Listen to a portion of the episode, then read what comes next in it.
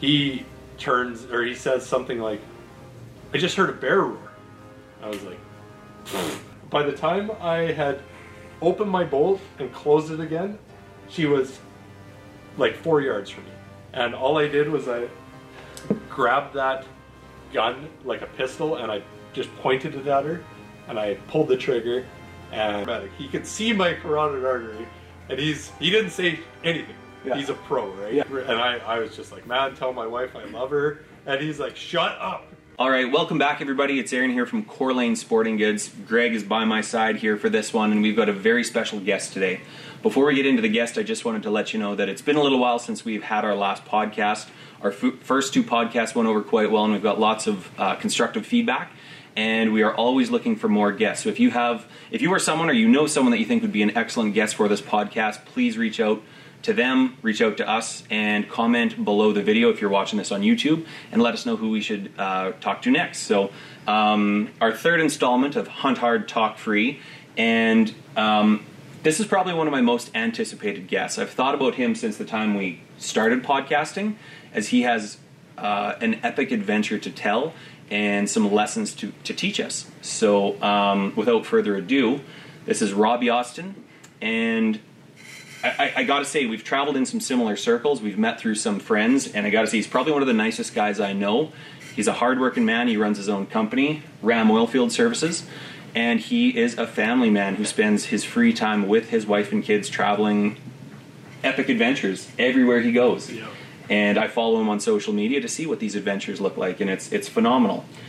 Aside from that, um, Robbie's a, quite the outdoorsman, and I would call him a bit of a sheep hunter extraordinaire. And before we started filming, I got to hear a little bit of his pre-story, his background story, and I kind of had to cut him off because I think you guys will want to hear it as well. So, um, Rob, anything? Uh, did I miss anything in the basic introduction? That's uh, quite all right. Um, so, Aaron just found this out. I'm not from the Peace Country. My brother and I moved up here from the Okanagan to work in the oil field, and uh, but that was It's going to be a while ago. 2003, I think. Oh, really? That, Yeah, yeah. That long ago. I well, so it all started.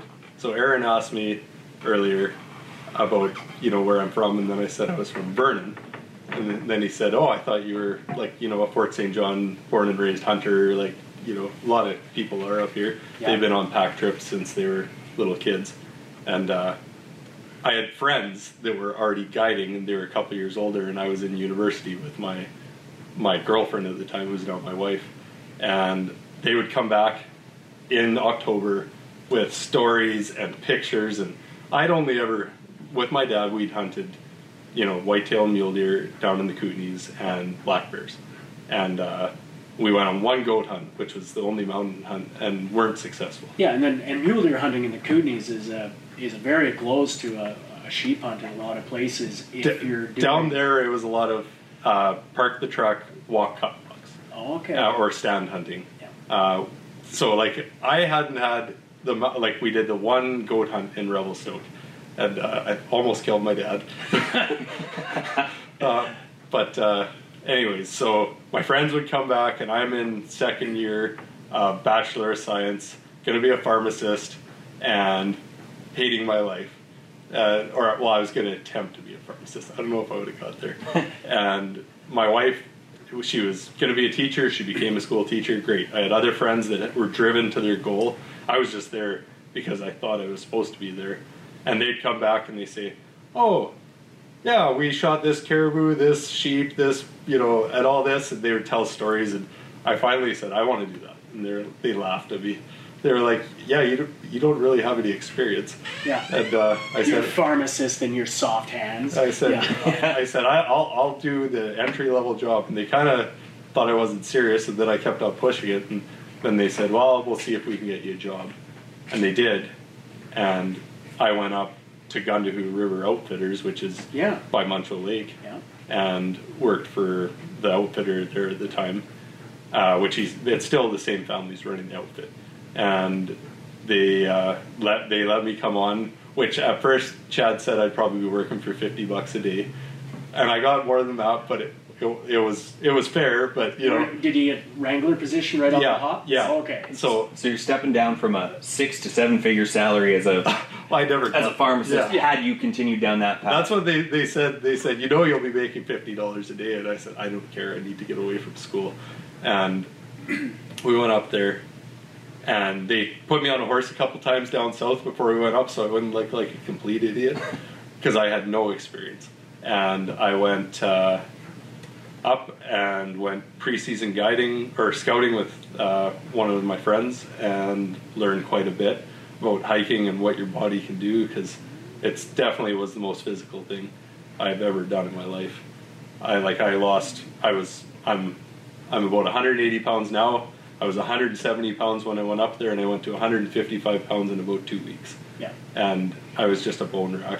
And we were hiking, you know, up to 10,000 feet up and down vertical a day.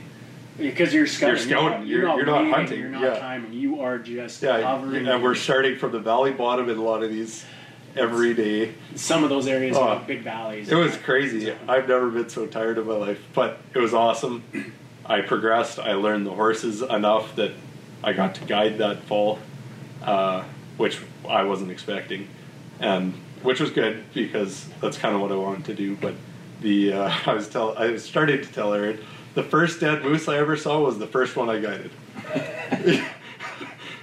yeah, and it was Oh my! It was What do we got like- holy like there's a 50 inch moose like well I, I didn't even know like i knew it was big uh, like a shooter and it was legal but uh, it's laying on the ground and the hunter didn't know it was my first moose and he goes geez that thing's big like and i was like yeah like never seen one like i didn't say it but No, about what your, now? no, we, we Your internal voice is Oh. saying, "What have I done?" oh it was terrible Now Well, what? but but I, I got it hacked up and you know split up at least so I could get back to the camp and they had a more experienced guide and he helped me out and got me on my way and I think we I don't know it was a really good year for moose that was like 2003 maybe Yeah. 2002 the moose there was lots of moose up there not like when we go up there now and uh, first day of almost every guide in the outfit first day of every hunt you'd probably kill a 50 to 60 inch moose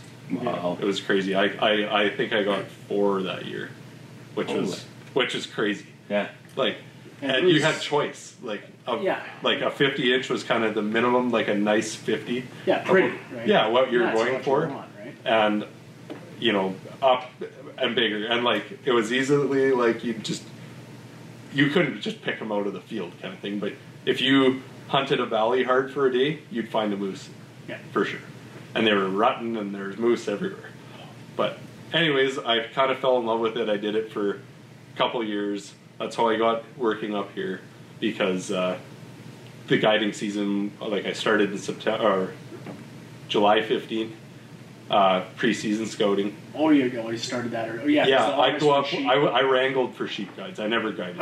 Yeah. I didn't have the knowledge. I was probably just getting close to there when I quit.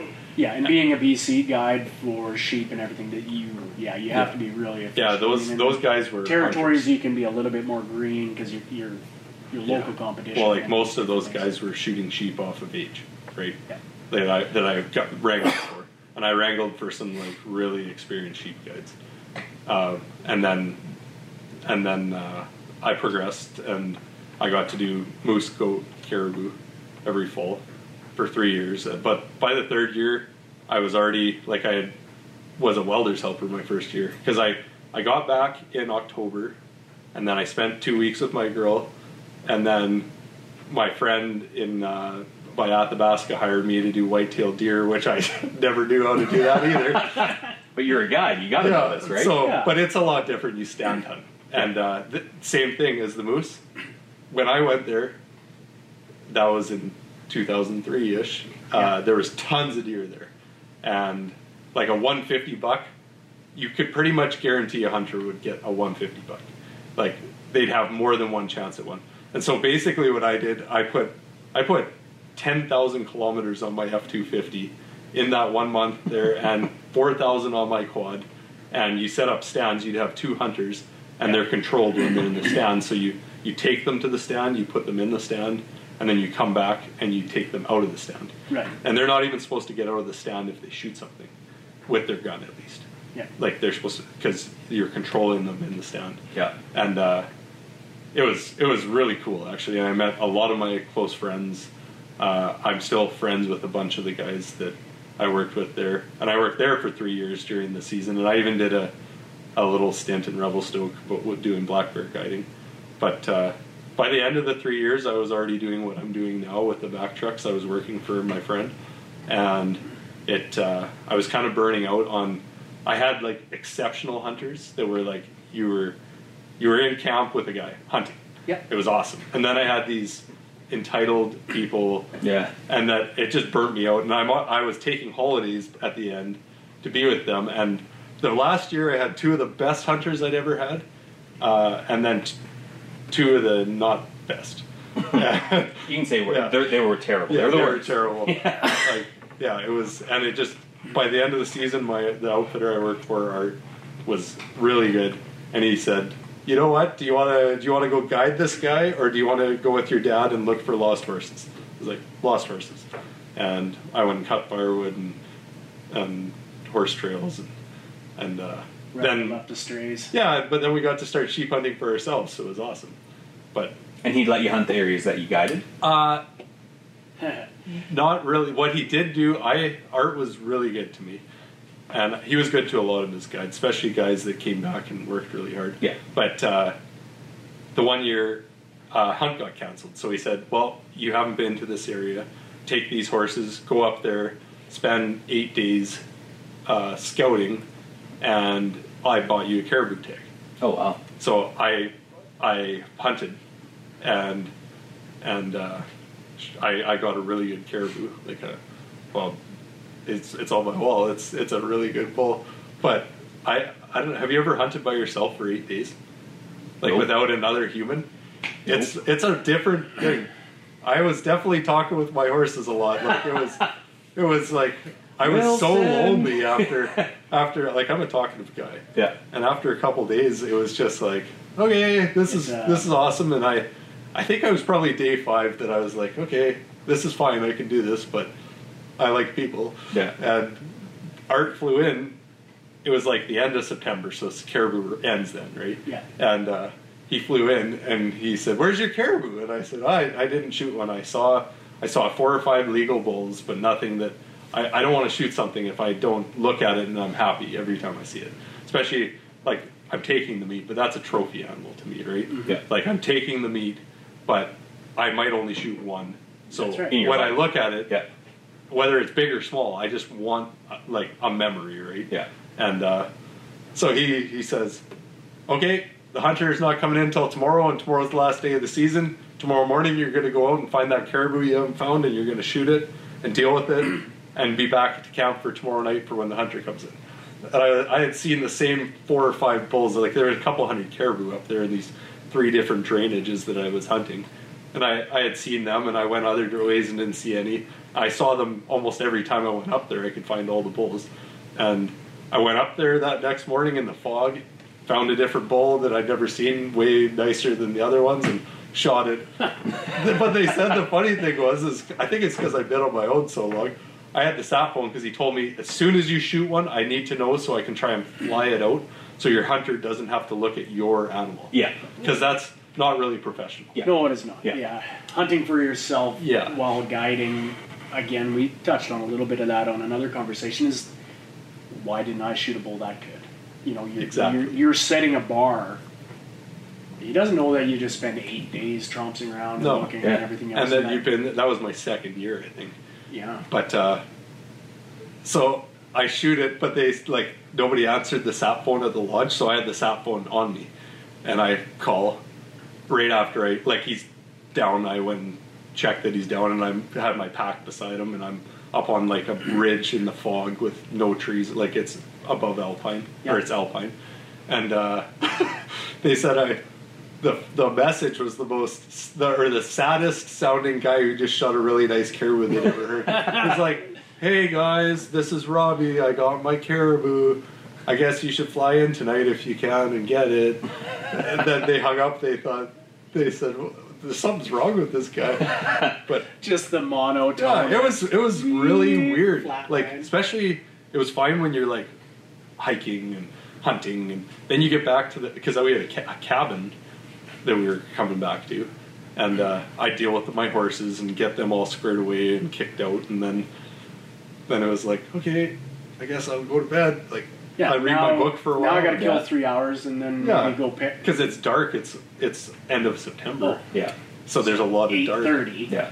But yeah, so there there was some really good times up there. So I did get to hunt a little bit when I didn't have a hunter. Right. But uh, I I I hunt areas close to that now. I made a the outfitter. We had a handshake when he hired me that I wouldn't hunt his area, Yeah.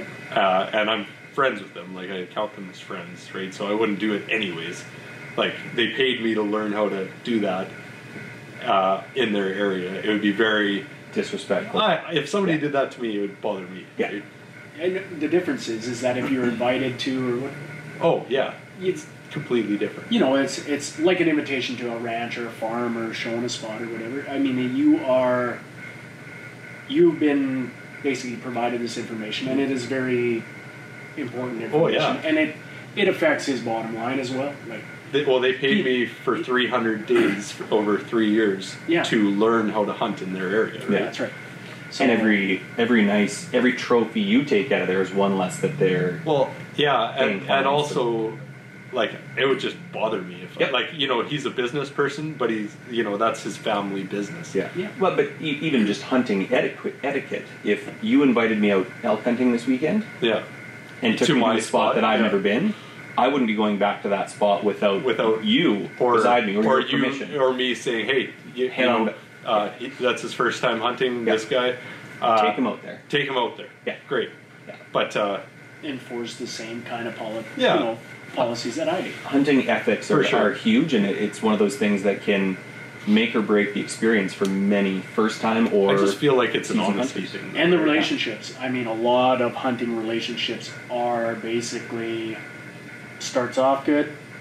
You see this side of a guy or this side of the guy, they cross a moral standard Yeah. that you operate within. Yeah.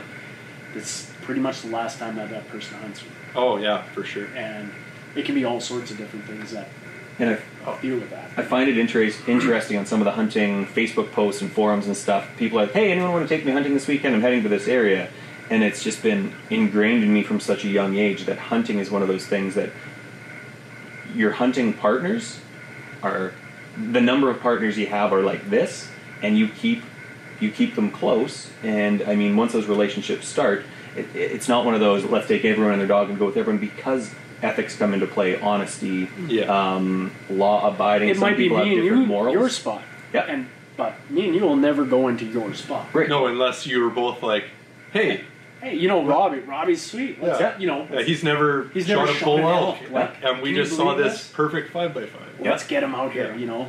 No, that's you know, this is a huge, guy that right? you know. Oh, it, it's kind of funny. Well, it's the same thing. Like, pe- you know, you've hunted a lot of areas. I think you've done a little bit of guiding too, Oh, haven't yeah. you? Or, or maybe Yeah. a fair bit. But as soon as people that don't know you very well, that are, you know, avid hunters, they're grilling you like, "Oh, well, what do you know about the the area?" Yeah. And it's like, "Yeah, I'm not gonna like." What do you know about it? I'm not hunting there. I'm not going to tell you No. how to hunt there. No. Like that.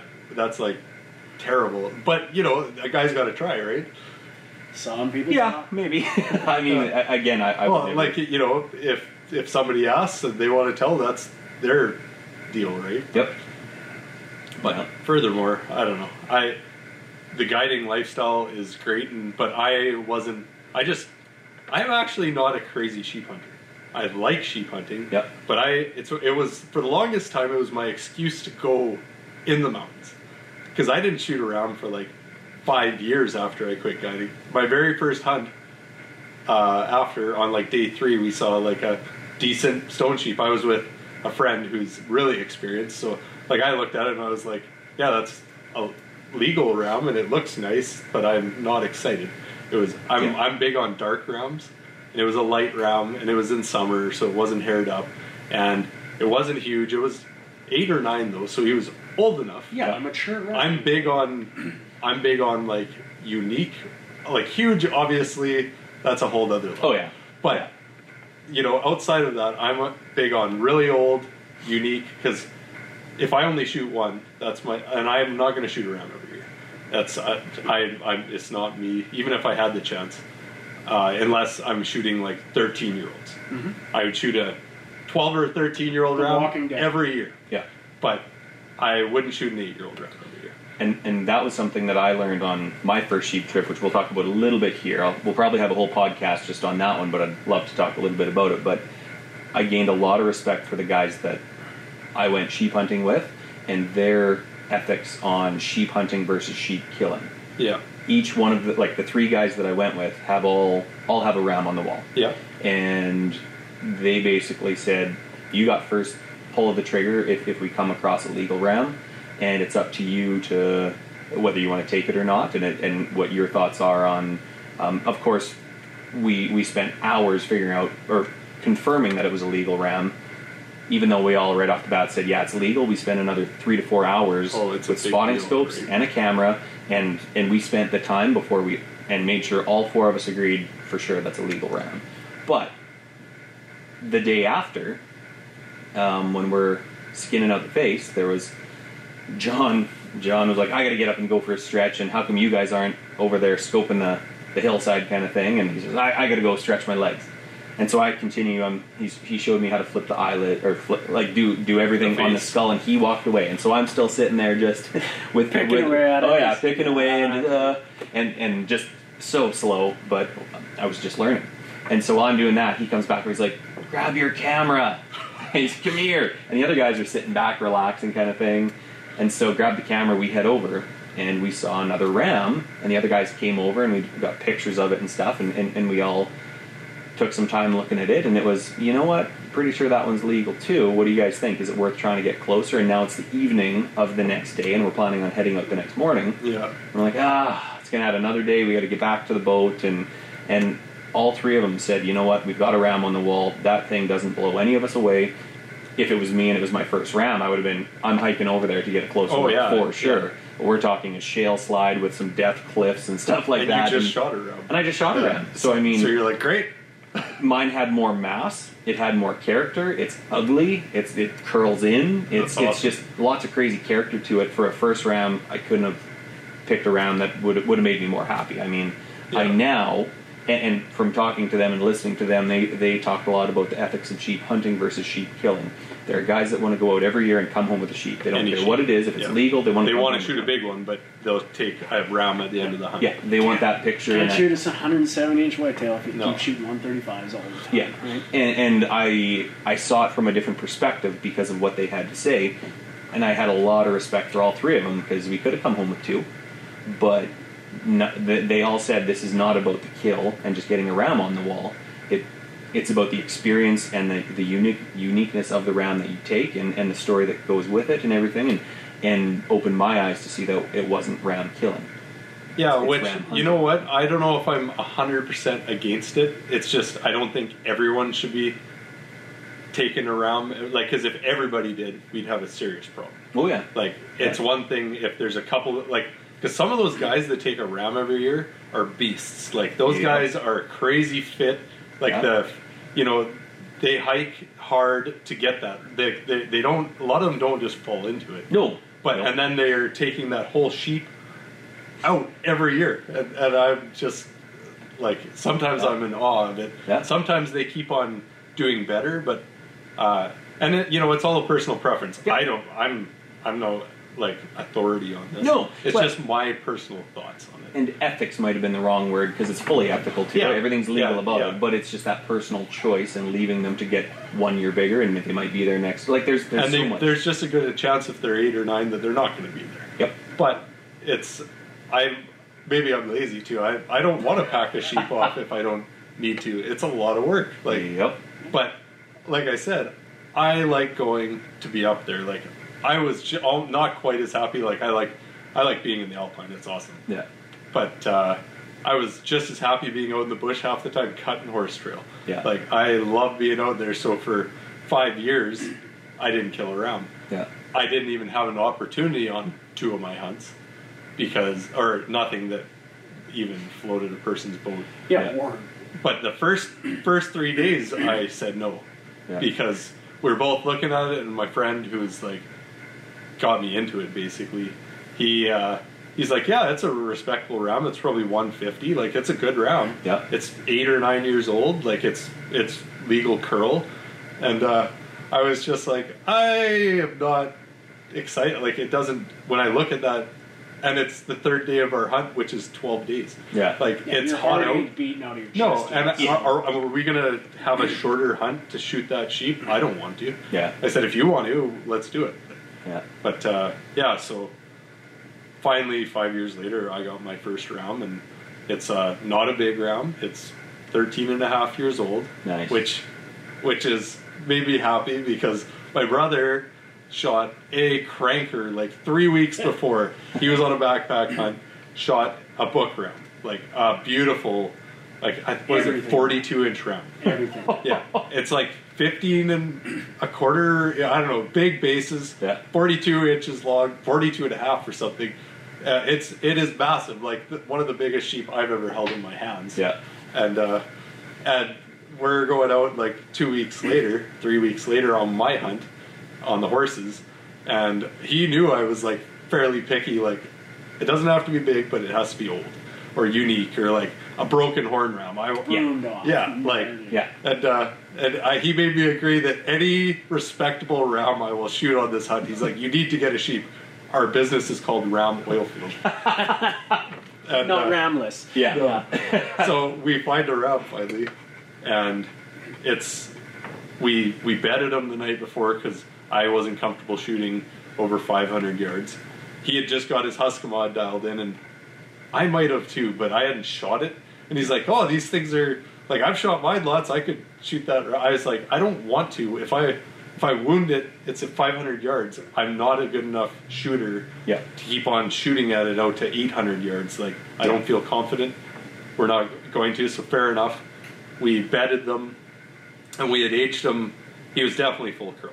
We had aged him at 500 yards because it was nice and not hot out to like at least 10.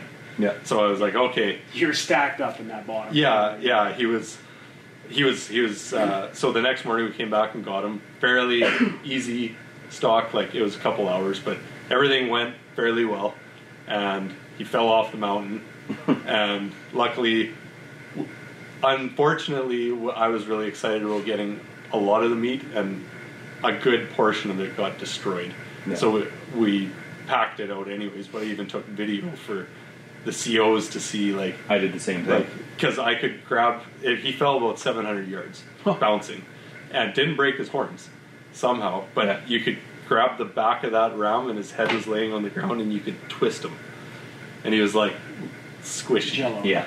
yeah it was terrible it made me sick almost coming down the mountain not seeing the sheep just following like these The bounce. well, there's there's one spot there was a rock pointed about like that. That that was the it had probably fallen like 150 feet free falling, Uh-huh. and then bounced off this shale and then hit this rock and it eviscerated it. Wow. And so the next thing I found was intestines, yeah. and the sh- ram was still like hundreds of yards below me. Yeah. But got the ram out, and it's beautiful ram, and every time I look at it, I'm happy. And uh, yeah, it was that's how we got into sheep hunting. Right on. And you've each got one now? Uh, yeah, Matt, my brother, is all about the bighorns right now. Oh, okay. He's gearing up. I think this will be his third year going. He goes with some friends uh, down in the southern Kootenays, and uh, he just is in love with it right now. But he, I am also not going on as many big hunts lately because my kids are at that age. They're seven and nine right now. Yeah. And we're doing a lot of fun stuff, and that's time with them That you're missing? like if I go on the hunt without them, right? Yeah. It's time that I don't get to spend with them because And they're just at that age where it's tough to include them in a full Yeah. on different Yeah, style. for hunt. sure. yeah. um, it's uh, you know you you kind of have owning your own business. Uh, it's more in our heads probably, but because there's two of us, so one guy can leave, but you can only take so many days away from the company Yeah. and feel good about it. Yeah. So throughout the year, we have a place at the ski hill, and I take quite a few days on the weekends in the winter uh, that I go there, and then you know we do family trips, and so I kind of every year there's seven or eight or nine days. That's what I get in Yeah. the mountains if I'm lucky. Yeah. But yeah, so Yeah. it's uh, I I like I could go every year without killing anything though. I, I just to be in the mountains. yeah, Yeah. like I'm uh, actually after a goat right now. Yeah. yeah. Like that's if I I'm, I might go with a friend here uh, on the 24th for eight or nine days. He's not a horse guy, but we agreed that we'll take four horses and pack light if we go. and uh, he saw a ram a little while ago that he wants to go back and see if he can find again or have a chance. And he was starting to tell me he's like, "It's my spot. We can go in. We can." Uh, and he's like, "But that ram," and I said, whatever. I won't even shoot anything if you don't want me to. It's your spot. He's like, I was like, you could have the realm. I said, if there's another realm and it's something unique, I will be interested in it. But I said I could care less if I sh- actually shoot a sheep. I'd be ha- just as happy to go look at it. Yeah. Yeah. Yeah. Assistant. yeah, yeah, yeah. I like being the wrangler still. Yeah. Yeah.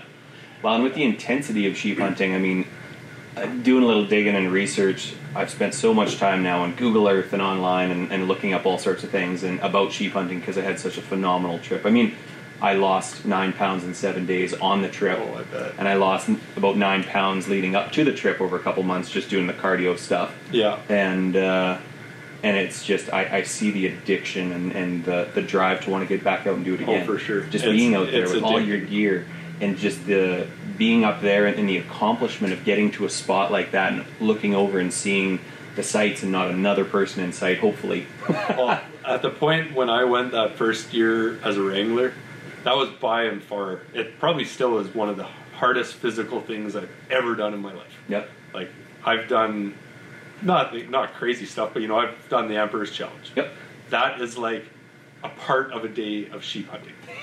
like a hard day of sheep hunting is like doing that a couple times. yeah, Yeah. Like it's it is and it's crazy when you like do it how you just get accustomed to it. It's still hard. Yeah. Like a hundred days into the season, it's still hard to hike that mountain. yeah. But And you it's hike working it. out. It never gets easier. No, but you hike it You can just do it longer. Yeah, it's crazy. And the, the craziest part is, is even now, like that was 13 years ago that I quit guiding. So I was getting like crazy exercise for the first half of the season, at least until I started doing moose, and then I'd quite often pack on more weight than I ever have in my Yeah, life. because you're like Because your got your metabolism. You're eating. Yeah. I, I ate like crazy. Yeah. Like. Yeah. we'd make spaghetti and we make as much could fit on it like you do a pound of hamburger for two guys uh, a big can of sauce a can of tomatoes can of mushrooms Yeah. and then you chop garlic in there and then like noodles like and you'd have a plate like that every day we ate spaghetti almost every day and Carb loading. Oh. Yeah. Yeah. every morning was pancakes with peanut butter and jam and bacon on top and i lost weight the whole time Yeah. yeah. it was it was crazy You But- can just eat anything, oh which is good. Well, and that's why sheep hunting is, from, from what I read online, I mean, correct me if I'm wrong, but only 3% of hunters actually are successful sheep hunters because it's so intense. Well, and there's not that there's, especially if you go into new areas and you're inexperienced, there's a lot of luck, especially after the first two weeks of the season. Yep. Because those rams have been in there for a bit. They're habituated to that area unless an, a predator chases them out, which we are predators. Yep. And like I am not a pro. Like I have met sheep hunters that are way, way better, way more experienced than me. But you know, like there's a lot of guys getting into it, and not that it's even their fault, but you're sitting on a mountain way over, and you see them walk over the top of the mountain, blow the sheep out. Right? It's it's crazy. Without- I mean, even this year, just coming back from a hunt, the wind was bad in this valley, and we're well, you know, we we'd seen rams all in here, and we agreed, you know, nice rams, a couple small squeakers. You know, we're like, well, we'll push it toward evening. The wind's been changing right toward dark. But by the time we get to the tail end of this valley, you're back at late. So, same thing, bad wind. I mean, everything in that valley was sneaking out the back. We had spotted a couple caribou cows and stuff, and they're sneaking out the back and just trickling off into these little fingers and hiding Yeah. as we're going through. I wasn't all that concerned about it. No. Nor was the guy I was with. You know, like, let's just get back there and take a peek around. Into this little hidden basin, which the wind was good coming out of it. But everything else in that whole valley, if you don't think you stink up like a mile worth of real estate, you do. Oh, I bet. Yeah. And you know, from spotting everything previously, looking at like I say, a couple caribou, the moment we really started moving through, and caribou are not super spooky. No, no. Those Do this and they run back to you. Yeah. So, but Or if sometimes. they see you, they can accept you. Yeah. If they hear you, they might not care. They smell you, they don't like it. Big time. Yeah, they. Uh, that's why they're always trying to get your wind, right? They'll run right up to you trying to get your wind, thinking they can run away from you. I think. Yeah, I'm fast. Yeah. Yeah. So you know when you see those type of animals, which starting to move, and then he, and so we went in, yeah, and got into the spot, yeah, and I hiked up this little thing. I busted a ram below me that was bedded in buckbrush, like at the bottom of the valley, right? I didn't even see it. My friend Lou had seen it. I missed. I'm just beelining for this thing so I can get up real high to look back in this basin. So I'm watching as I'm going up into here Yeah. this area, I mean, we wrote it off already. It's a small one. He said, yeah, it was just, he sat down and he was waiting for me because he said, I ain't going to walk up there. You go for. You will run up there. So, and then boom, now a half curl ram pops up all on his own right there. And then on our exit, I'm walking out and I catch a bunch of ewes and lambs that just come out of this little notch and we're just, just poke their noses out up over top where, the, and they had left, guaranteed. They're feeding down in the buckbrush and stuff quite low this time of year. Yeah. And they had exited and hid. And then, you know, things kind of calmed down, everything was good. So on our way out, boom, boom, boom. So you think about what you push Oh, out. and like that's like I have done all these things that any rookie has done for sure. Not even knowing that you know, like it's it's like if somebody says, you know, I saw two bears walking through. The, like I was hunting for five days and I saw two bears. Well, if you're walking around the five days and there's bears in there, you probably walked by ten and you didn't even know it, Yeah. right? Like, Yeah. and it's the same with all those animals. Some, but you know, there's some guys that are more turned on to it. I'm not one of those guys. I, I just love being up there, and uh, I enjoy. Like, I really enjoy it. Yeah, I'm don't- super happy when I'm. you don't have to micromanage the situation. You let it land on your lap, Yeah, and that's good enough. yeah. No, uh, it's a it's one of the best things about being a BC resident is having all the opportunity we have. Yeah. to do it. talking to an Albertan customer that was just showing me phenomenal footage of a buck that I hope I get to show off to the general public, to you guys, to, to everybody when he gets it. But he's in Alberta. He can't just go out and shoot this buck with a gun. He's like, I have to take my bow because I didn't get the draw. Oh, and this yeah. thing is a once in a lifetime buck that he's got on film, but it's getting spooked. Um, or to try and get close enough to it, it's bedded down in a field with bales behind it. But there's too many other deer in the field that pop up and run away and stuff and push this guy out every time he goes back. But the, the videos he showed me yesterday were phenomenal. But in BC, oh, le- legal buck, shoot it, get the gun, Yeah. pop it. No, we're blessed to live here, like Yeah. as hunters, and Yeah. and even if you're not a hunter, if you just like, Oh, I just came up through Jasper with my kids in the motorhome, Yeah. and we went for a couple little hikes, and it was, you know, I was in Alberta, Yeah. but that's the Rocky Mountains, and you're walking around in there, and you're like, there's very few places in the world that you can just go see all this. Like you drive for hours through those mountains Yep. and it's all open for us to just go walk around there. Yeah. It's it's unreal. so many parts of the world they've closed them off created parks that you can't even go into and stuff that i mean we right now there's there's some battles that we're we're seeing with with some government but we won't get into that but um, we're very fortunate in bc Yeah. To be able to And, and we can all afford to go there.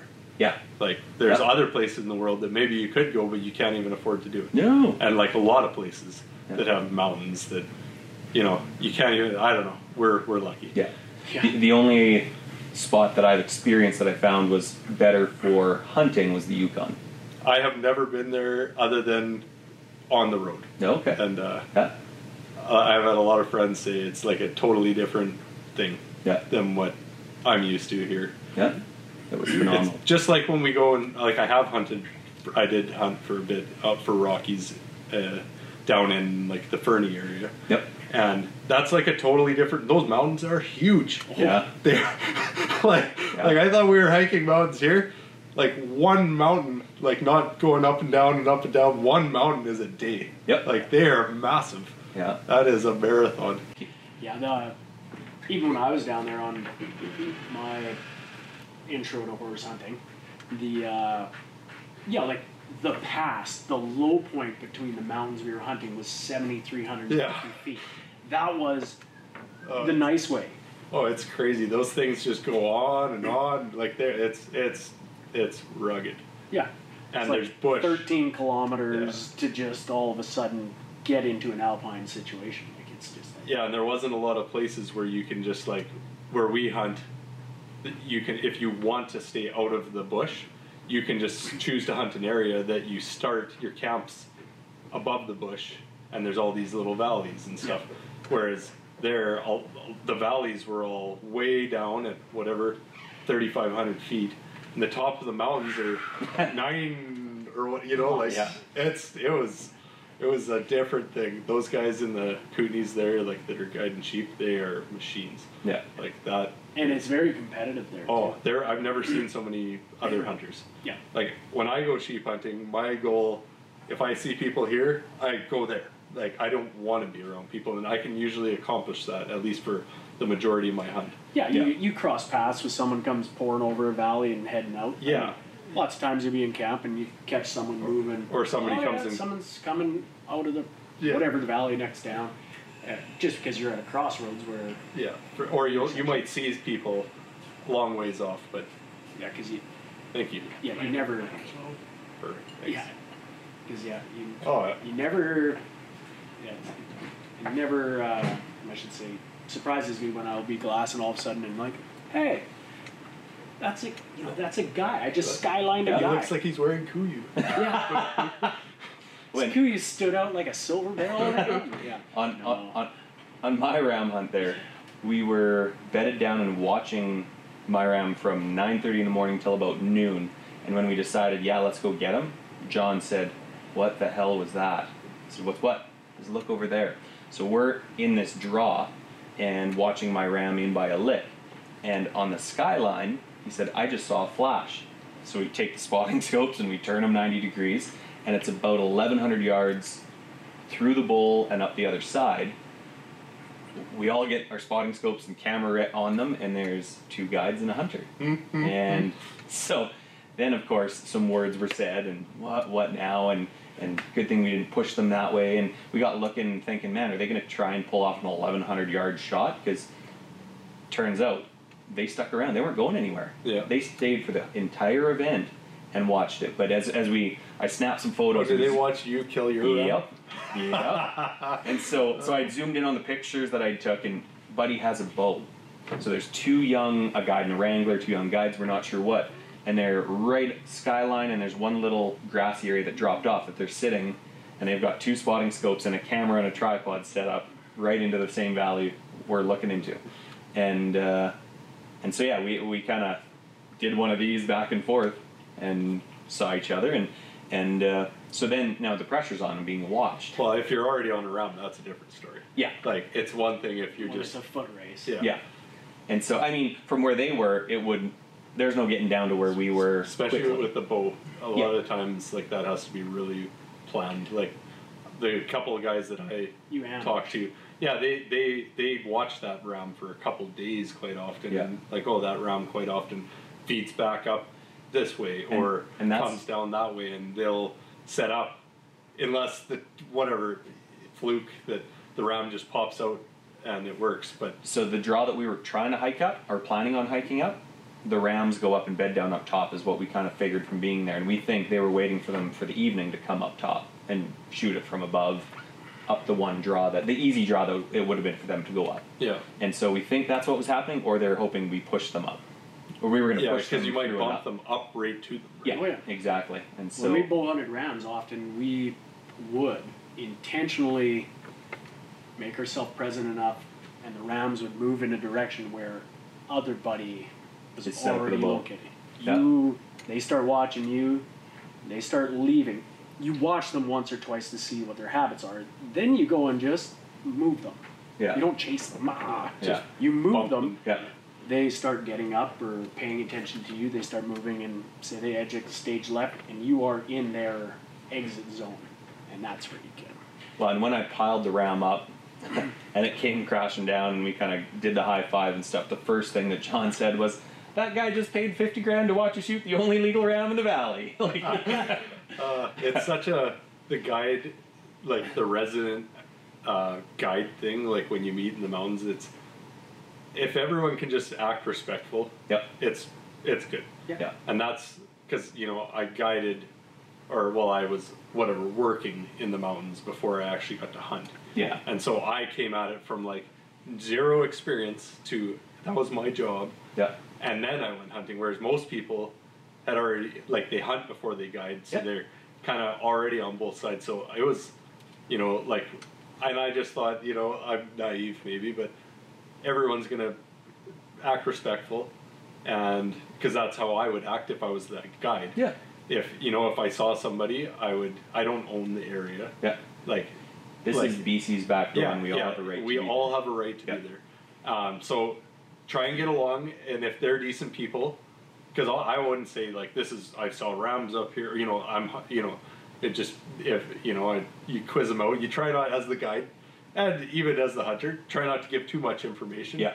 But if they're friendly, you know, hey, well, we're we're going to be hunting like this drainage. Yeah, Yeah. my intention is Yeah. to finish this. Yeah, up. and if if they're like, well, th- we've already been up there, great, I'll go that way. Yeah. Like, I do not want to be around people, it, but it's a totally different thing. If you've already got a round figured out, then it's We're like, sitting on them. yeah, Yeah. like you know, I'm I'm hunting this, Yeah. and most people are like, the most of the guides don't want to be anywhere near a resident hunter. Yeah. I have I did run into one time a guy that tried to like basically tell me like what are you doing up here like I'm in the middle near near Prophet River Yeah. like way off the highway and uh, this guy this guy he uh, tried to pull the tough man show and I'm trying to be friendly it's like 9:30 at night and I'm on my horse and and I'm riding down an airstrip to go camp and he comes out all you know Yeah. chest puffed up and, Yeah. and I, and I was trying to be friendly and then finally I was like listen I will hunt wherever I want so why don't we just get along like don't try and tell me like you don't own this Yeah. and uh, then he like calmed down and, but then he just told me a bunch of lies he told me his like I didn't know his wrangler he said oh yeah that guy's hunting this and I'm hunting that and Yeah. my brother and I go in another direction. We never been there before. Wasted a bunch of time. Didn't get on any good rounds. And coming out, they had killed with a guy who was like in his seventies who'd had like his hips and knees just redone. Killed like a ten year old broomed off like one sixty huge round. and and I was like, oh, that's sweet. He's showing me. And then he, I'm like, how'd the other guy do? And he was like, what other guy? do?" I kind of lost it. and We left. it was like dirty trick. we ran into guys up the river that weren't guides, it was just other residents, but they had choice words because, well, we're going to be going to hunt there. When initially, when we pulled up, stopped, said hi, made some small talk because this was the area we had planned on going. And uh, you always expect to run into people on the Yeah. river, and there's camps set up everywhere that looks like a decent spot to go You, in. you were up the Muskwa area. Yeah. then? Yeah. Yeah, and uh, and just small talk, chatting with them for a little bit, and they're like, "Yeah, we camp this spot quite regularly and stuff, and we're gonna be going up that mountain range, like one range over up there." I'm, oh yeah, cool. That's that's good. What are you guys up to? Well, we're probably gonna head in this direction. And they're like, "Well, that, that that's actually where we're going." Oh, okay. Yeah, no problem. And so the next day, so we we disappear and go set up camp elsewhere, and then they come down later in that day, and they're, "What are you guys doing?" just just setting up camp and stuff. Well, where are you gonna go? In in this general direction? Well, we're gonna be right on top of each other, and we're gonna be, and, and then like, but that's the one spot we go. We're like, that's fine. We're gonna be in the same vicinity, but but guarantee you won't see us up. And they they went on the, the, the long-winded story, and and they ended up like never crossed paths once with them, but they tried to strong arm us out of there. the first day. Oh, really? You don't need to be anywhere in this mountain because we're going to be here. We're going to, and we're leaving today. You're not leaving till tomorrow. There's not going to be a chance of anything. And, and it was just, no, that's fine. That's, and, and of course, we didn't get into the, the, the trail that we were going to find and, and, and get to, but it was just, this mountain is ours, was there. Yeah. We've been doing this for 23 years. This mountain is for us to hunt on. Oh, there's super possessive, but I guess I'm not competitive enough because I'm just like, I do not like if I can go the whole hunt and I don't see people, but I don't see sheep. Yeah. I'm okay with that. Yeah. I'd be happier than seeing rams and like butting heads with people. Yeah. And I like, I'll go hunt areas aren't as popular Yeah.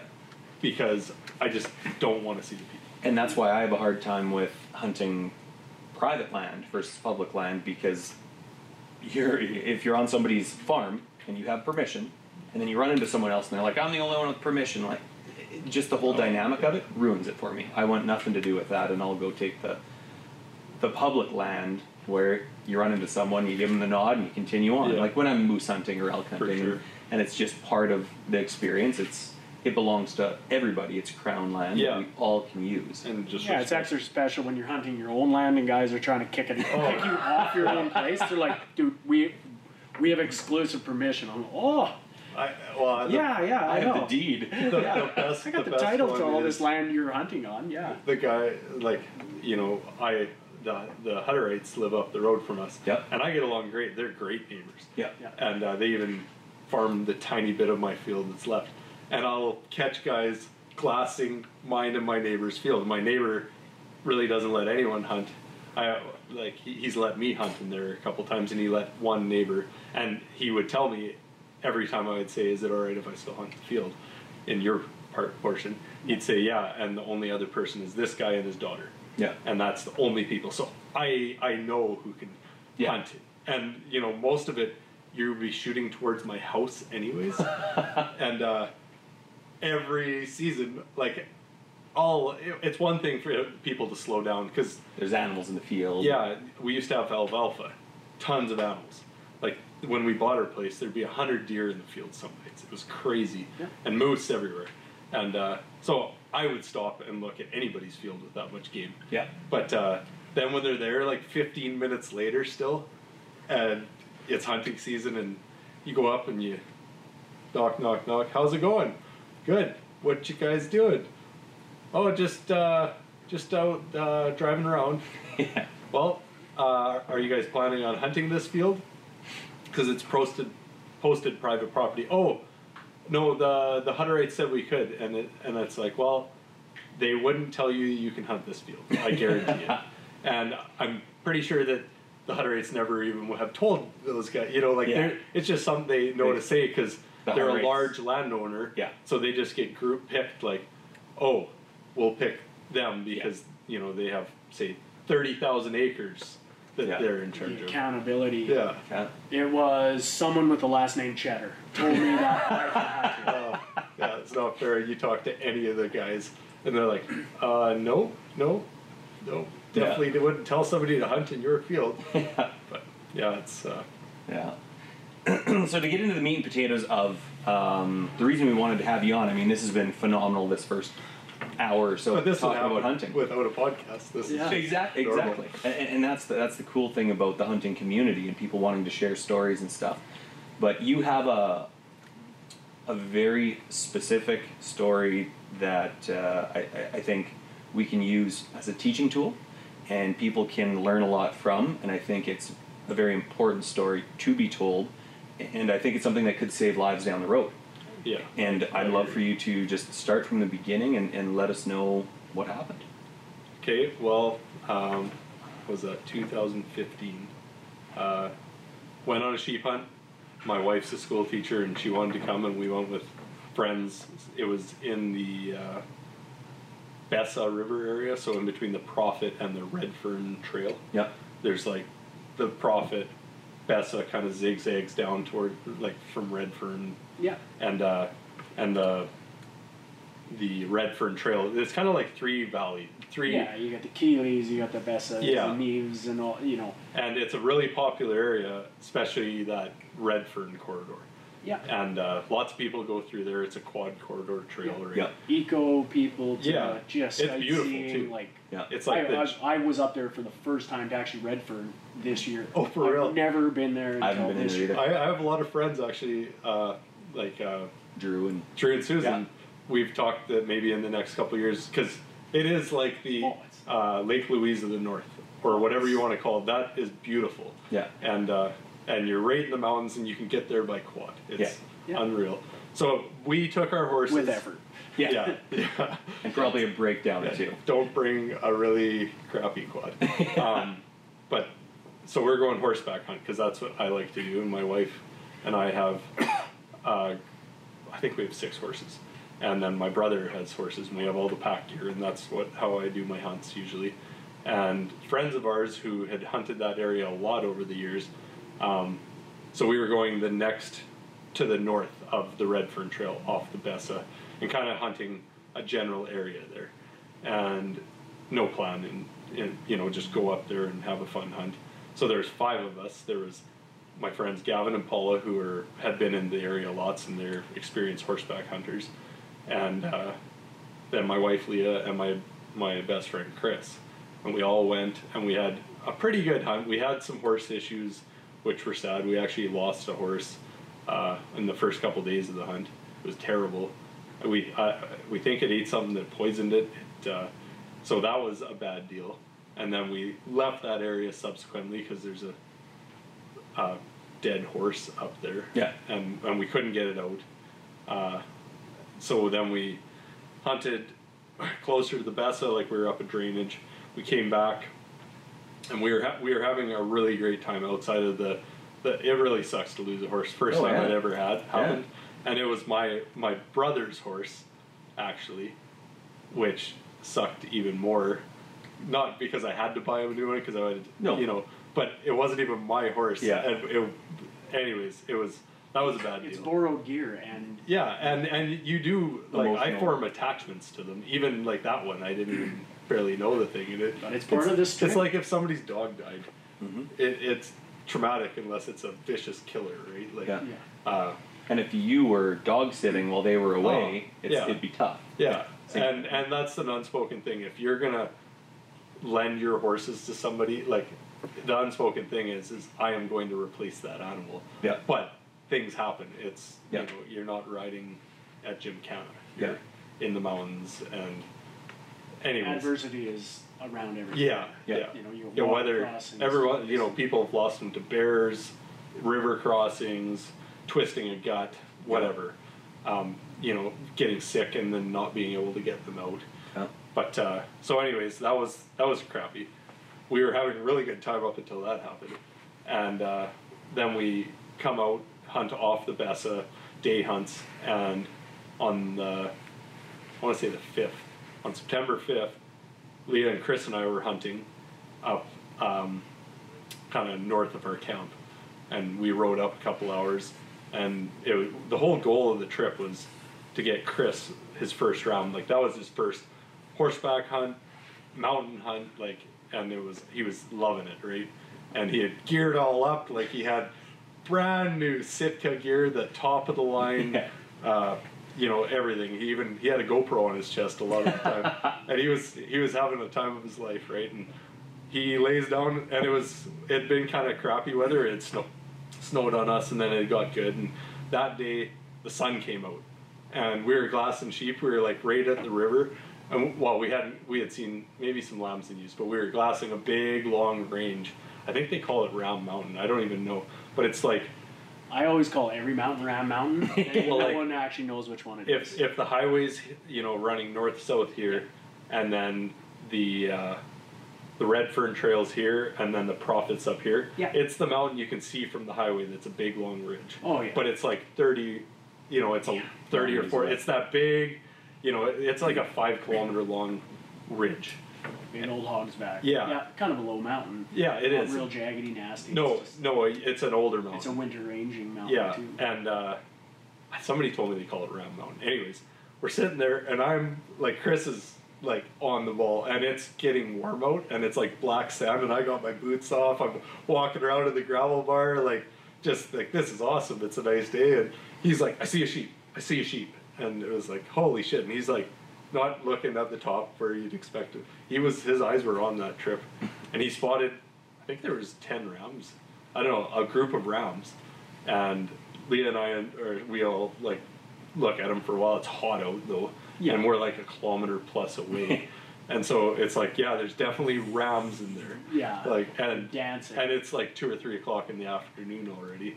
So we kind of decided, okay, we're gonna we're gonna watch these guys for a couple more hours, and then we'll give ourselves like we're not gonna hunt them tonight because, you know, it's probably a bad idea.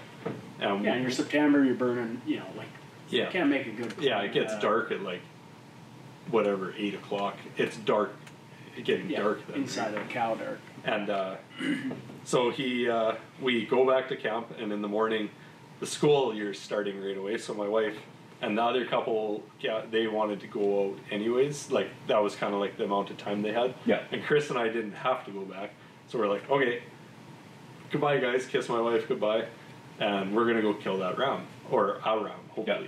we're gonna go hunt them, right? And we, I don't, I don't even know if we saw them from the bottom. I think Chris did spot them jumping over the ridge when we got up there in the morning. So we hiked up, and we got down like above them actually, but it was per- fairly flat. It wasn't like a jagged peak. It was like a nice brushed out alpine top of a mountain. Yeah. And big, wide, flat. Like nothing's flat. Kind of like a caribou plateau. Yeah, right? it was. Yeah. Yeah, for sure. And, and a lot of Um, people don't realize how many sheep live in those kind of lower. No, no, and they were definitely living in there because you could tell they like they were living. The in feed's good. Sheep are Yeah, grazers, lots, right? lots of feed. They're not goats. and we we got on the rams and I couldn't I couldn't get a legal on the nicest ram and we, it was the end of our hunt and there was a nice ram and it was full curl for sure and we were trying to age it and the other ram was nicer which hmm. Chris was like and I'm like man I just can't I like, can't guarantee. this- and this is our, our last day. I said, I, I know that that ram is legal. Yeah. I think that one is, but I can't get a full curl on it, and I can't get an age on it from here. And Like, how how far are you? we're only like 300 yards. Oh wow. Yeah, it was just, I, I would only, you know, there's 10 rounds. Yeah. And there's two, they must have been related because they were like tipped out, same coat color. One was bigger than the other, but they had the same horns. Yeah. And I was like, oh, and he's like, that's the one I want. And I was like, yeah, but this is our, like, I, I don't know. And so I, I, I don't know about that ram. And we, we didn't want to move because we were kind of pinned when, when they popped up. Yeah.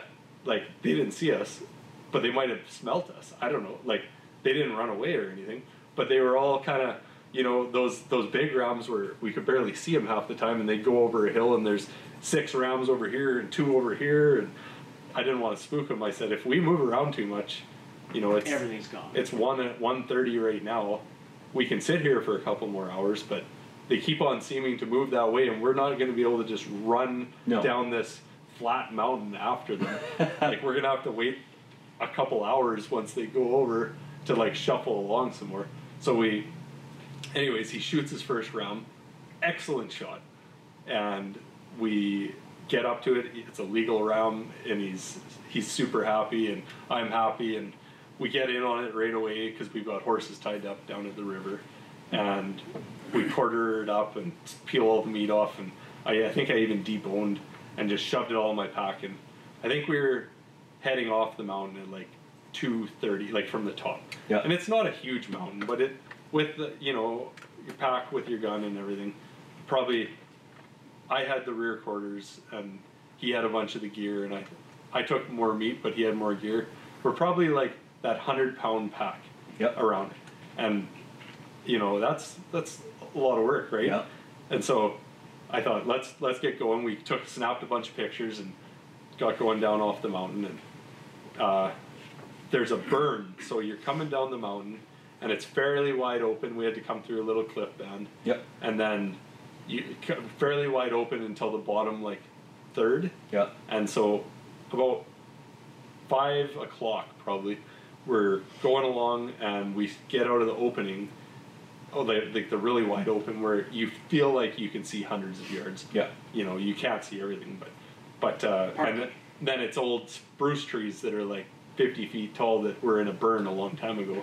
And we started down through there. It's actually pretty easy to move through for a burn.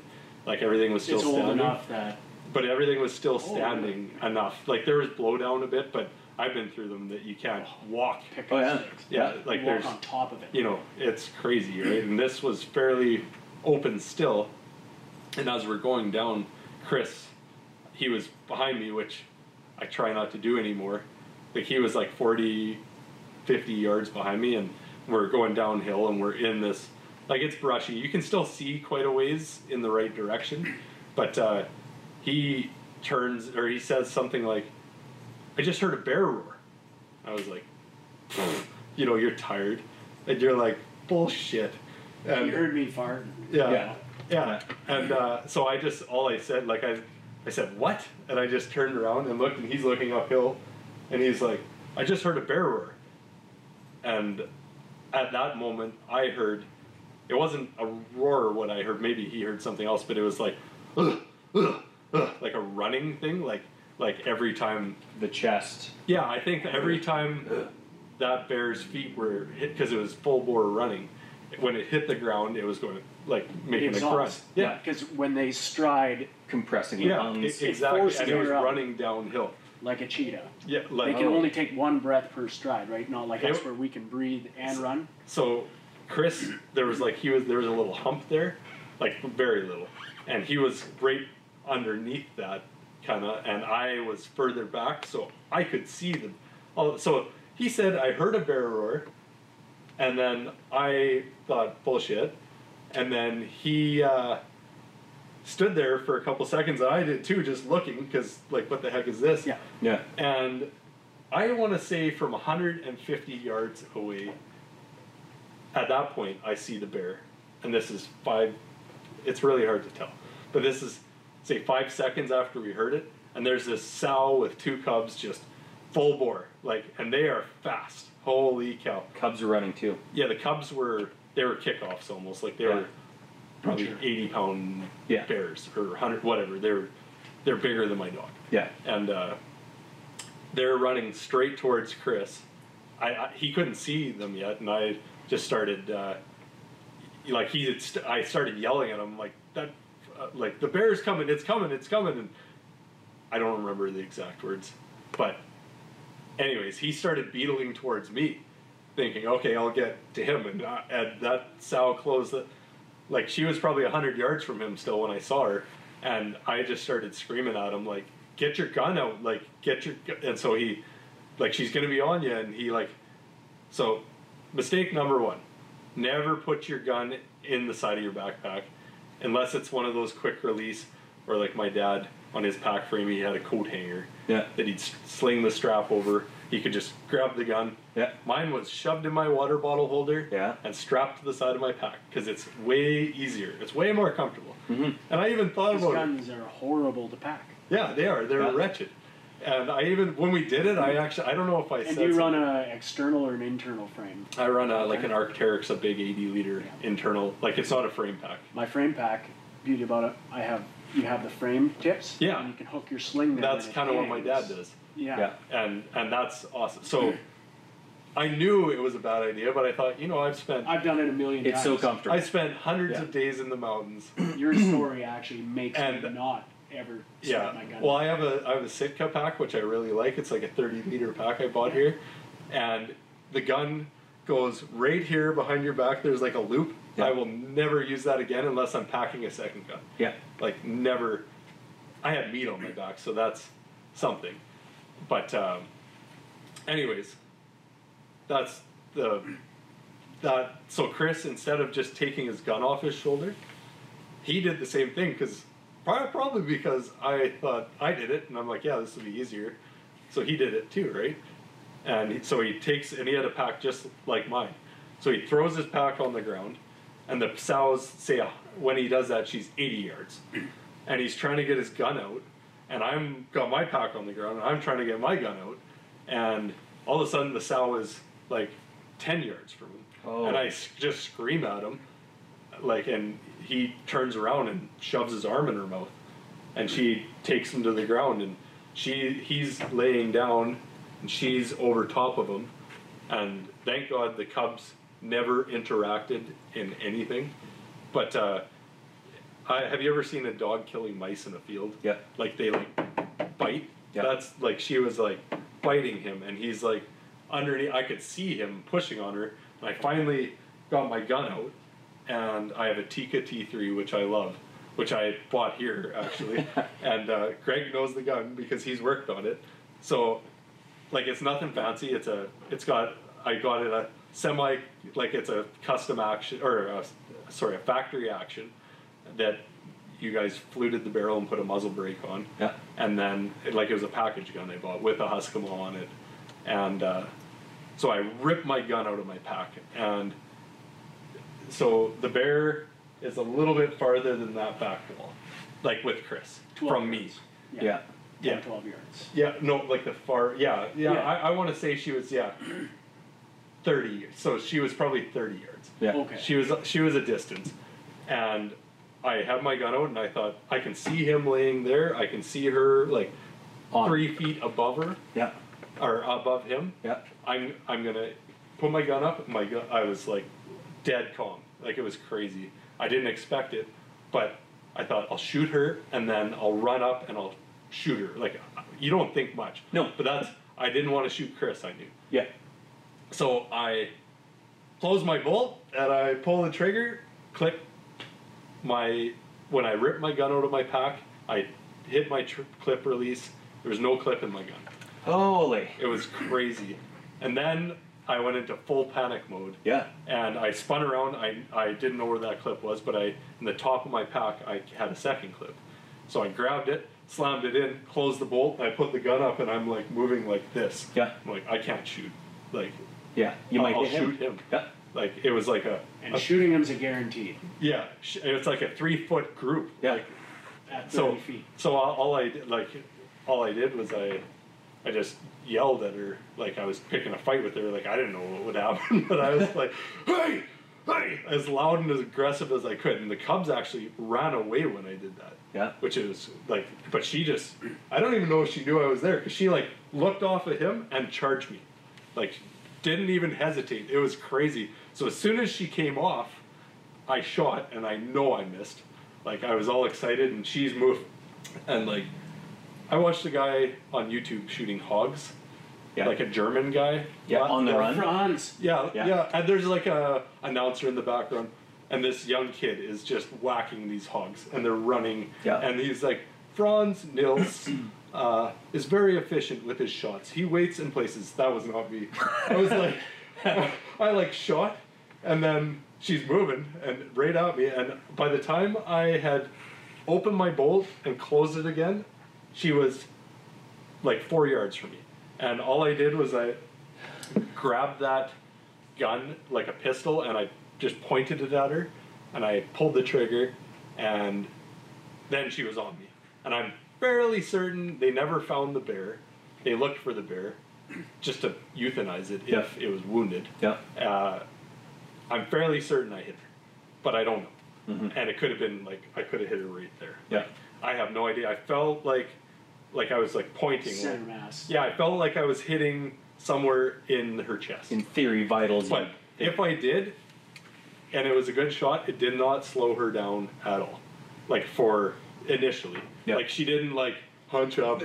Yeah. I think I would have had to hit her right between the eyes. The Yeah. only way, Yeah. like, or like break something like a shoulder. Nervous system Yeah. shut down. Yeah, yeah, Spine, because like she didn't even flinch. She just came right over me, and I don't think she was. You know, it's hard to tell, but like I think she's like a six foot sow. Yeah. Like not even a big, but a healthy. Mature. Yeah, like Yeah. like a two hundred and fifty to three hundred pound. In max. comparison to a boar, like a sow, Yeah. a mature sow versus a mature boar. I'm there pretty sure if that was a boar, I would size. not be here. We like because so when she attacked me, I remember I did get my gun back like this, and I like I shot, and then I grabbed my gun, and she kind of like just charged right over that, and I remember like shoving my gun at her, and then she knocked me over, and she was biting me, like you can see Yeah. my scars yeah. and uh, and she bit me right here. Like there's there's teeth marks like this, and it hooked up into my carotid artery. And at the time, I didn't know, but I, I actually suffered like a stroke, pretty much. She punctured my carotid artery like a pinprick, and uh, I a blood clot went up in my brain. And I, within seconds, I had no control over the left side of my body. Nothing hurt really. It was insane though. She's like attacking me, and I'm, as she's attacking me, she's biting me, and it, it felt like when you pull something over a rough surface, her teeth on my skull, and it didn't hurt. It was freaking crazy. And I was just at mid attack, and I'm like, this arm, I didn't even realize it wasn't working at first, and I'm like pushing against her, and she's, she like it was probably for me. I I want to say for Chris, we've gone back and forth. We don't know. I want to say she attacked him for 45 seconds, and she ripped him up pretty good, and she attacked me for five to 10 seconds, and uh, but all the damage on my body was just here. She Yeah. did not chew on me like she chewed on him. Yeah. Like he's got a full bite mark on his arm, like a bear mark. Yeah. He's got he had 150 stitches and staples, and I just had to get my head stitched up. But, but anyways, I'm paralyzed. As she's biting me, it's like, man, it's crazy. I, I remember thinking, it it doesn't hurt. Like she's biting. me. This, what the heck's going on? And it doesn't hurt. And after however long it was, she kind of just like kind of she bit me on my butt once through my pants, picked me up and dropped me, like picked me up a little bit. Yeah. And then she just ran away. I could hear her because we were right above the river, and there's willows below those, those spruce trees. And you, I could hear her and her like I think. I think for like a minute or two because it was dead quiet. There's no wind really, and uh, I think what happened. This is just my thought. I think what happened was she came in on this. The COs think it was. Uh, she felt threatened by us. I beg to differ. Not to say that they're wrong. They might be wrong, but I feel like she started charging from hundreds and hundreds of yards away, bringing her cubs to us. Which very well, maybe she Smell did. blood? Well, Like, think? I had lots of friends that guided in that area, Yeah. and those bears are very habituated to hunters. And they said you can pretty much, if you see grizzlies in a valley, you could just pull the trigger, and most of them will turn around and slowly start to head in that direction. Dinner bell. Yeah, Yep. gut pile or whatever. Yeah. Yep. And- oh yeah, not it's very present in uh, Yeah. like the and stuff. I mean, it, Oh. it's, it's frequent. So they, uh, I think, just talking with them, that she heard our gunshot on top of them. On the wind was going uphill. It was a normal day. Yeah. You know, we shot the ram at two thirty, and she heard our gunshot at the top of the mountain, and she was somewhere else, say at the bottom of the valley. Well, they're always in that transitional stuff. Yeah. That's where you have, I have all my. And I think it, whether it was just a fluke, she didn't hear anything and she smelt our blood, or she was side hilling up to where she thought there was a kill, and then we're below her, and as she, because we had just walked through there, which we could have missed her, but, but uh, I don't think we came down past her. But anyways, it doesn't matter. Um, I think she brought her cubs down after that meet, thinking that might be the kill. Who knows? Maybe they'll drive these guys off of it it's an educational experience for Yeah, the Cubs for sure. a lot of ways. and she attacked Chris, and then she got shot at, and I scared her cubs away, and maybe I did hit her, and all of a sudden she's not feeling like you know the adrenaline wore off 15 seconds later after she got shot, and all of a sudden I was like, ooh, I don't feel that great. My cubs are running away. I'm gonna leave this right Yeah. because she just left, and she never came back. Yeah. And then I'm laying on the ground there. Well, the first thing that happened was was I lost control of my bladder, so I pissed myself. Yeah. And I'm laying there thinking I'm still not hurting. Like my arm and my leg don't work, and what the hell? What like what is happening? Yeah. Uh, like it was crazy, and I wasn't hurting. Right? Like I you, you think when something happens, it's gonna hurt like a bastard, and it was like I'm just sitting there, and I thought I thought Chris was dead. Like he had stopped screaming. Like it was very, like it was pretty gruesome, right? Yeah. And he had stopped screaming, and so I was like, "Holy, he's dead." Yeah. And so, and then I couldn't even get up off the ground. Like I'm laying there, you know, it's uphill, and there's like bushes and blowdown. Like I couldn't have probably got across this floor very easily, let alone up that hill. Negotiate and help. I didn't have to, thank God. because I'm laying there, and it, I, I think about ten seconds went by, and I was just starting to set in, like, holy crap! And here's the kicker: so we had an inReach, but we had one. It was in Chris's pocket up there, right? And I'm thinking, holy cow, He's dead. he's dead. I can't get to him. Like, or if he's not dead, Yeah. he's out of it Yeah. because he got messed up. Yeah. And so I'm trying to get my head wrapped around this, and then in the most normal voice you could ever imagine, Robbie, and I was like, what the? Yeah. And I'm laying on the ground there, and he, he's talking like very normal, and I was like, uh, he's like, are you okay? And I'm like, well, I'm here, but uh, the bear's gone, I think, but I can't move. And he's like, okay, I'll be right down. We've been friends since high school. Like, you know, we're pretty close friends. And Chris is a paramedic, the best person you could have. and he, like, emergency services workers, they have that when they're in, at work, that serious, uh, no emotion thing. Yeah. He it kicked right in for him. So he he comes down and he's like, "I'm gonna get you fixed up," and he's coming down. And then he looks over at me, and he is he looks like a zombie. He his his eyebrows hanging down like Yeah. the bear, like he's covered in blood. Uh, and he's just like, "How are you doing?" And I look up at him, and I'm like, "Geez," like I didn't say anything, but I'm thinking, "Man, you look worse than I feel." Like, Yeah. and he he's just like, uh, what what do you what's what's going on? And I'm like, I don't know, I can't move. Like I could feel everything.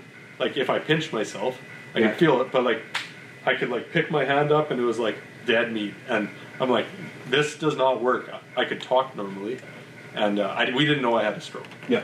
And it's actually not called a stroke. I forget that there's a there's three letters. It's like a uh, it's the same thing, but but it's like I didn't I wasn't ill. I Right. had Yeah. blood clot from a trauma. TIA. TIA. My uncle just had one two Yeah. days ago. Yeah, that's what they referred to it. But we didn't know that. So Chris is looking at me. He's a paramedic. He can see my carotid artery, and he's he didn't say anything. Yeah. He's a pro, right? Yeah. He's like, I'm going to get you fixed up. I've already sent the SOS on the inReach.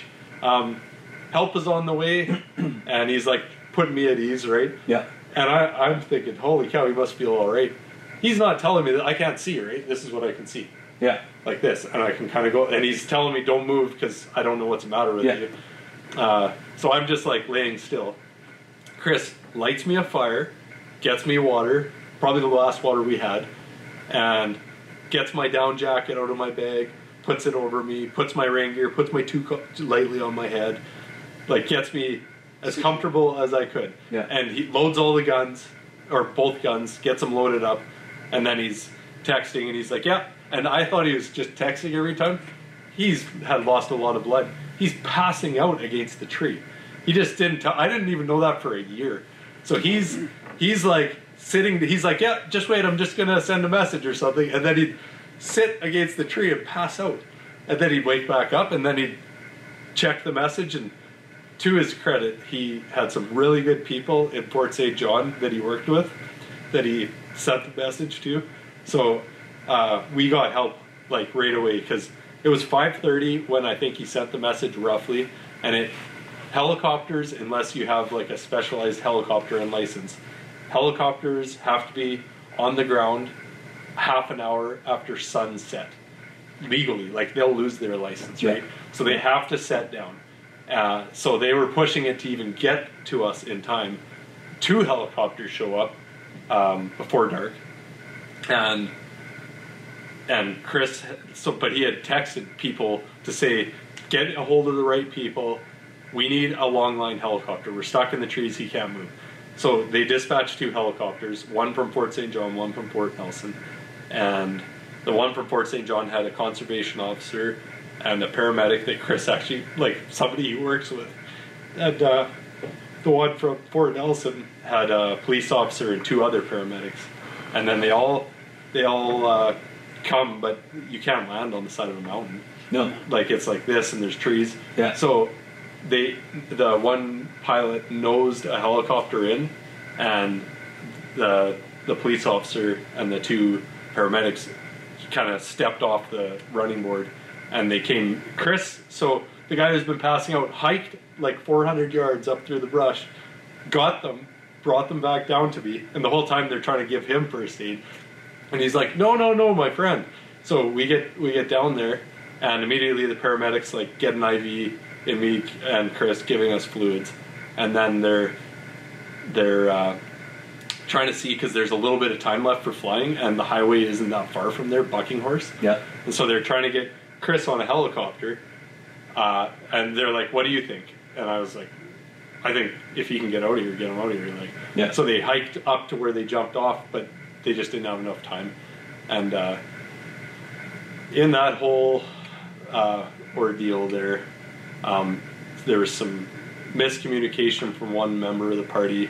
I kind of got left down there, and everyone was up there uh, with Chris in the dark, and I got left on the side of the mountain for uh, a couple hours. It was pretty pretty rough deal, um, but so Chris is like out of it. Like he he didn't know anything. Like he's barely conscious, right? And uh, and he's ill, and he's like he was really bad. He's going to be coming down. Yeah, like like I I was had the stroke, but I think I was still physically in better shape than he was because of all his injuries. Like he got bit from the top of his head to the tips of his toes on the, le- the left side of his body, and most of that on the right. His arms, the back of his neck, the back of his shoulder, all bite marks, like all over. And so, how far was it from where you were laying to where the choppers could extract? Uh, a kilometer and a half probably through through like bush because the mountains like this but then you know the flat land from the river and it's all like trees and willows Yeah.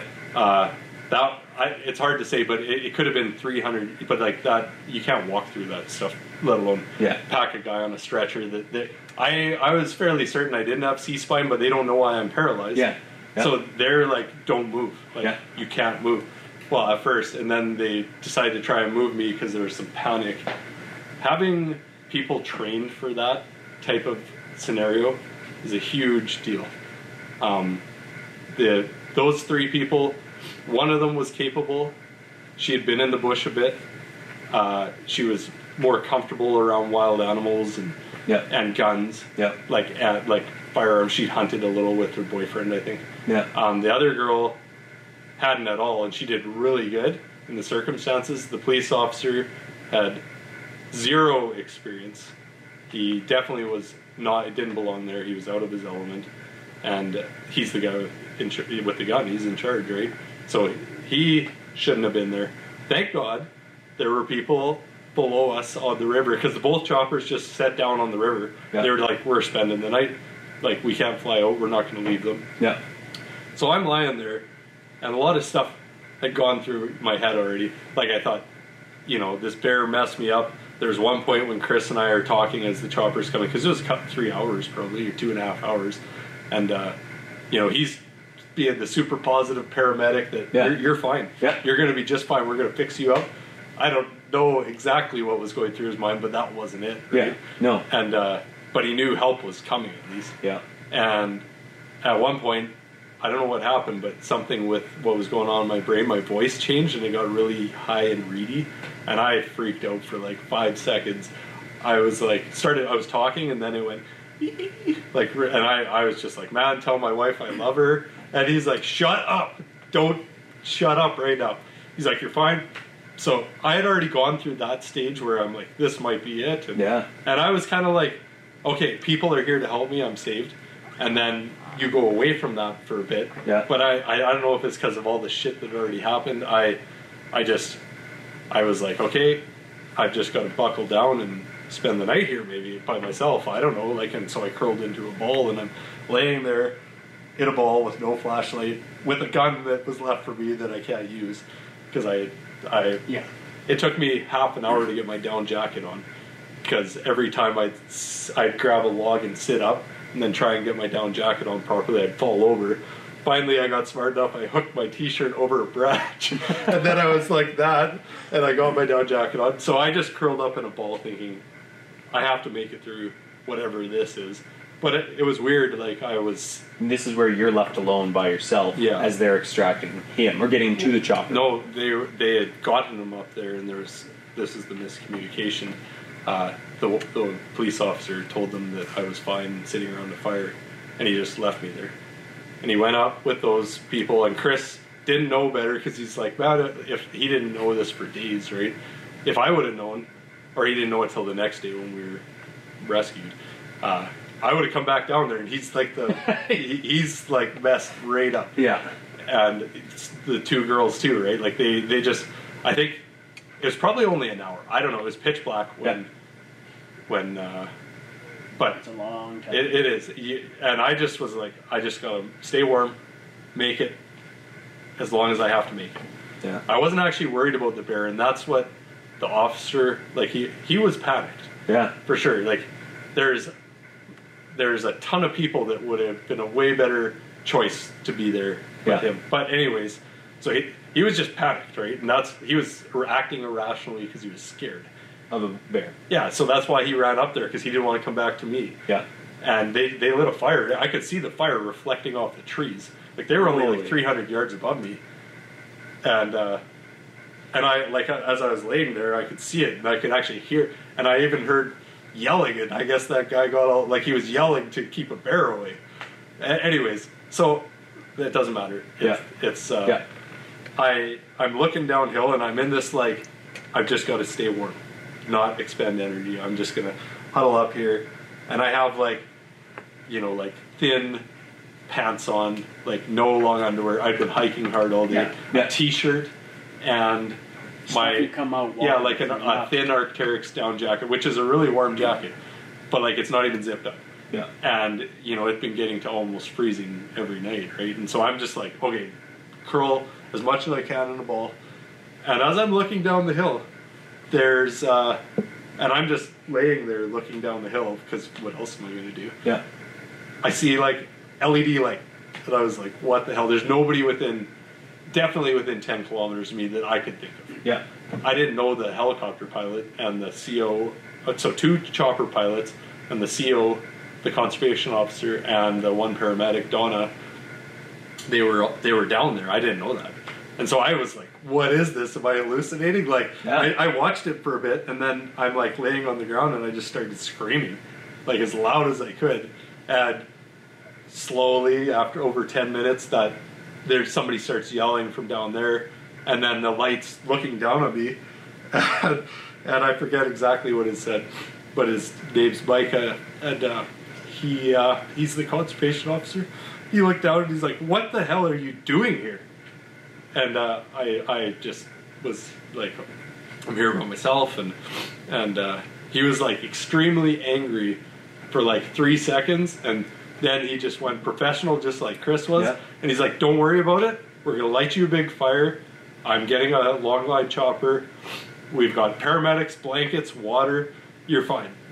And uh, he got they got me all situated then he hiked up the hill and grabbed the other group and brought them all to the same so we're all together. Yeah. and uh, that was i want to say i don't know 9.30 10 o'clock at night. And they got the chopper pilots were awesome and built this massive fire. And then the one guy like we're all sitting there. They just wouldn't let me move because they thought i had c-spine so i'm stuck in a stretcher. And they're like how do you feel? And i'm like my back's sore from being in a stretcher. Like i feel fine they're like yeah but you can't move it so i'm laying there and nothing's we're just waiting Kleenex. Oh, yeah. and uh, they uh, so we're just sitting around talking and the police officer is obviously pretty quiet um, but the one the one uh, helicopter pilot lived in Whitehorse and he was going Dall sheep hunting in like a week so we're talking and like he's like cold because he didn't have gear and stuff because they just like end up with the bush Yeah. and I'm like, yeah, on my backpack, help yourself to whatever you want. So he's like, got my Sitka jacket on and my gloves on him, like different stuff. And he's like, man, these are awesome. Like, you can have them. Like, I, I don't, I don't need them. And he's like, no, no, no, I'm not taking your stuff. That's weird. But uh, thank you. Anyways, so the night just progressively got better. Yeah. Um, sorry Oh, no problem. at uh, I think it was about three or three thirty in the morning. A helicopter from Comox, the uh, search and rescue, like the military. It's a what is it called? It's twin rotor cormorant. Cormorant, Oh, yeah. Big yellow The bird. big Yeah. Yeah, comes flying up from Comox into the mountains. they had to stop for fuel along the way even, Yeah. and they in the middle of the night with like infrared or however they do it, they found us like with their coordinates too. Yeah. They dropped off two dudes. The guys like rappel out of the side of a helicopter, and they uh, they're like pros. They're military. They're like you know these guys are Stone cold. Oh yeah, Just yeah. There's no business smiling, no how are you. Yeah. Like how do you feel? Yeah. Quickly, okay, we're gonna get you in this basket. Uh, we're gonna get Chris in this basket. So they had like a cage that Chris had to get into. He said it was cold as hell because the, the chopper went away for a bit. These guys got us all bundled up. Yeah. because it was kind of freaky. There's like dead spruce trees blowing around underneath this helicopter. We had, they had to put the fire out before it got there. Yeah. And uh, anyways, those guys get me in like a stretcher wrapped in a tarp, Yeah. and Chris in a basket, and they even took two of the paramedics out because they didn't need to be there. Yeah. And they get them up in the chopper, Chris up in the chopper, and then I went up, and that was the, one of the scariest moments of the whole night. Because there's bright lights and noise and wind, and I have a tarp. I can't see anything, and you're like stuck in this thing, and as soon as you get two inches off the ground, you don't know if you're 40 feet off the ground, if the helicopter's flying around with you. It was freaky. And I, like it was, I, I remember just being like, "Oh my god, oh my god, the helicopter's gonna crash, or tree's gonna hit me." And then all of a sudden, they pull you into the bay, and and uh, the I, I remember a couple things from that. Like I never really blacked out. We're in there, and these guys are still all business. I think they shot me up with morphine, and probably Chris too. And, Yeah. and they're they're like SAR Techs. So these guys can shoot guns. They can jump out of helicopters into the ocean. Yeah. You know they they've been on uh, military like they they they have been like in the in the military. Yeah. And so they they're pros. Yeah. And they're talking back and forth, and it was funny because the two paramedic girls that had been with us most of the night and Chris the whole night, the the guys had like saline solution and whatever. And they start like cleaning Chris off, and I'm just laying there on the side, and the girls started laughing because they were like, because he had dried blood all over, like he was black red, Yeah. right? Yeah. And they were like were wiping off his face, and they're like, "Holy cow, we thought you were black." like for real, they Yeah. they they're like, we could not tell. That's how much, That much blood, blood. was on his face. Holy. They fly us to Fort Nelson, uh, and then they drop us off there, and then we they cut all my clothes off my body, which was really weird. and like like my down jacket, they're like cutting it. And I remember one paramedic being in the ambulance because they're prepping you for being on the the air ambulance like jet Yeah. to Vancouver. We were heading, Yeah. and uh, they're like cutting this down jacket off, and there's feathers everywhere. and there's this one guy with the safety bag like picking them out of the air. but Save the jacket. Oh, And you're thinking, yeah, that I was cost me like- six hundred bucks. I yeah, want to that's do an it. expensive jacket.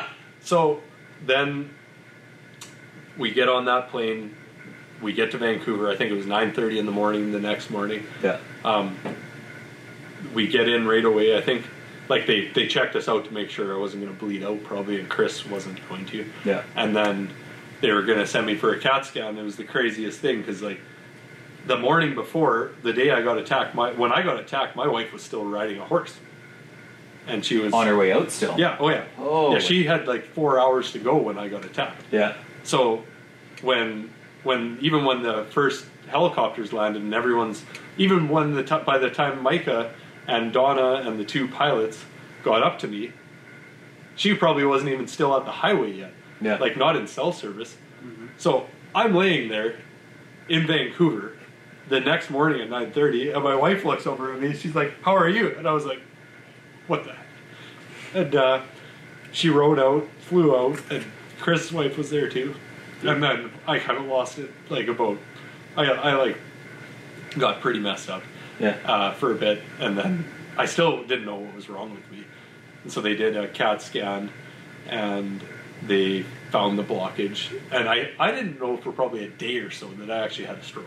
Like I didn't understand. Yeah. And uh, Chris, uh, Chris, like they started s- s- surgery on him, and you know he had like and stitches just everywhere.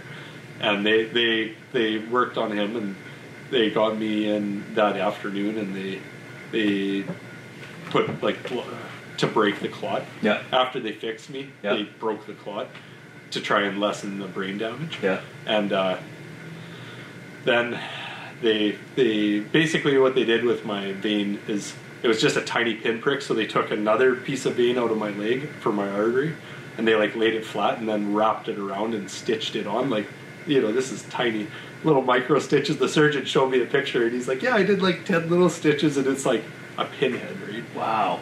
but fix me up. So I'm, I come out of surgery.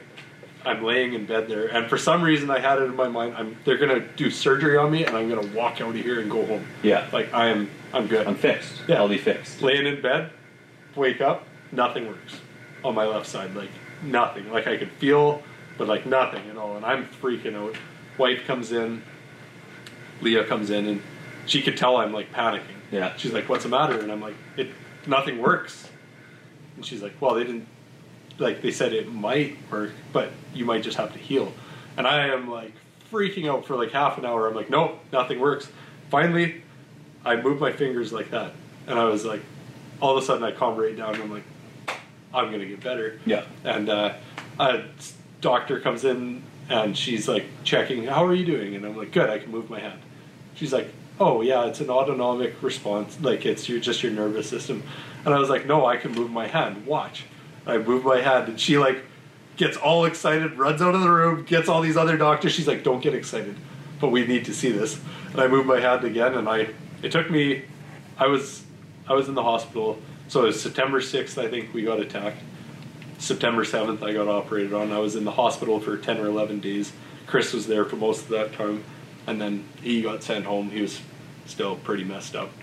And uh, I, as soon as I was healed up enough, I got put into GF Strong because I didn't actually have a lot of injuries. Like, you can see, like, Most of the I didn't have damaged muscles, Yeah. broken bones. Yeah. And uh, so I ended up in uh, GF Strong, which was amazing. It's a it's a full physiotherapy rehab facility. Yeah. They have I, I I don't know if they still do, but they had three floors. One was like spinal injuries, and mine was like brain injuries. Yeah. And then there was whatever other injuries. Um, but uh, the whole hospital is it's an old hospital, and it's dedicated to getting people working better. And so I went till November. I want to see. Oh, yeah, almost into December.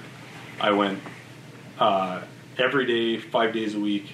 I was I lived in there until middle of October Yeah. in the hospital, and I had like physiotherapists, occupational. I had like five hours a day of people getting me better. Yeah. and it was it was unreal. Like I I attribute like I I'm I'd say I'm 95 or better percent. I have a little bit less coordination and balance on this side, but It's it your left side. Most people are that way. yeah yeah like you know my I don't do I do a lot of things with my right, but it's all it, it doesn't matter. Yeah. it's all minor. I uh, I'm moving around. I'm doing pretty much everything I, I did before. You're back in the mountains. Yeah, yeah, and uh, it doesn't affect my life really at all. Other than I get frustrated sometimes with it, but it was it was quite the ordeal.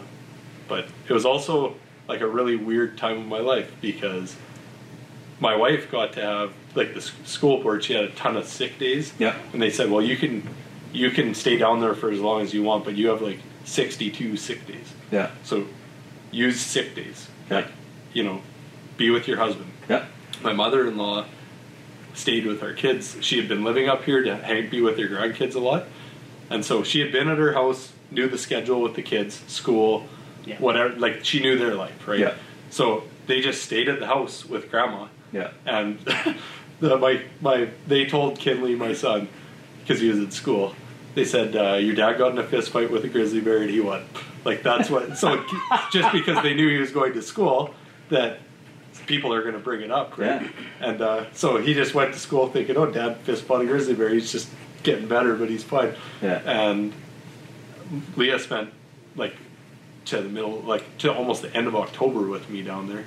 And after like a couple weeks, I could get in a wheelchair and I could kind of get up and like I was feeling just fine. Like I didn't feel sick or anything. So we'd like it was like we'd go on dates every night. Like Yeah. you know, it was really weird.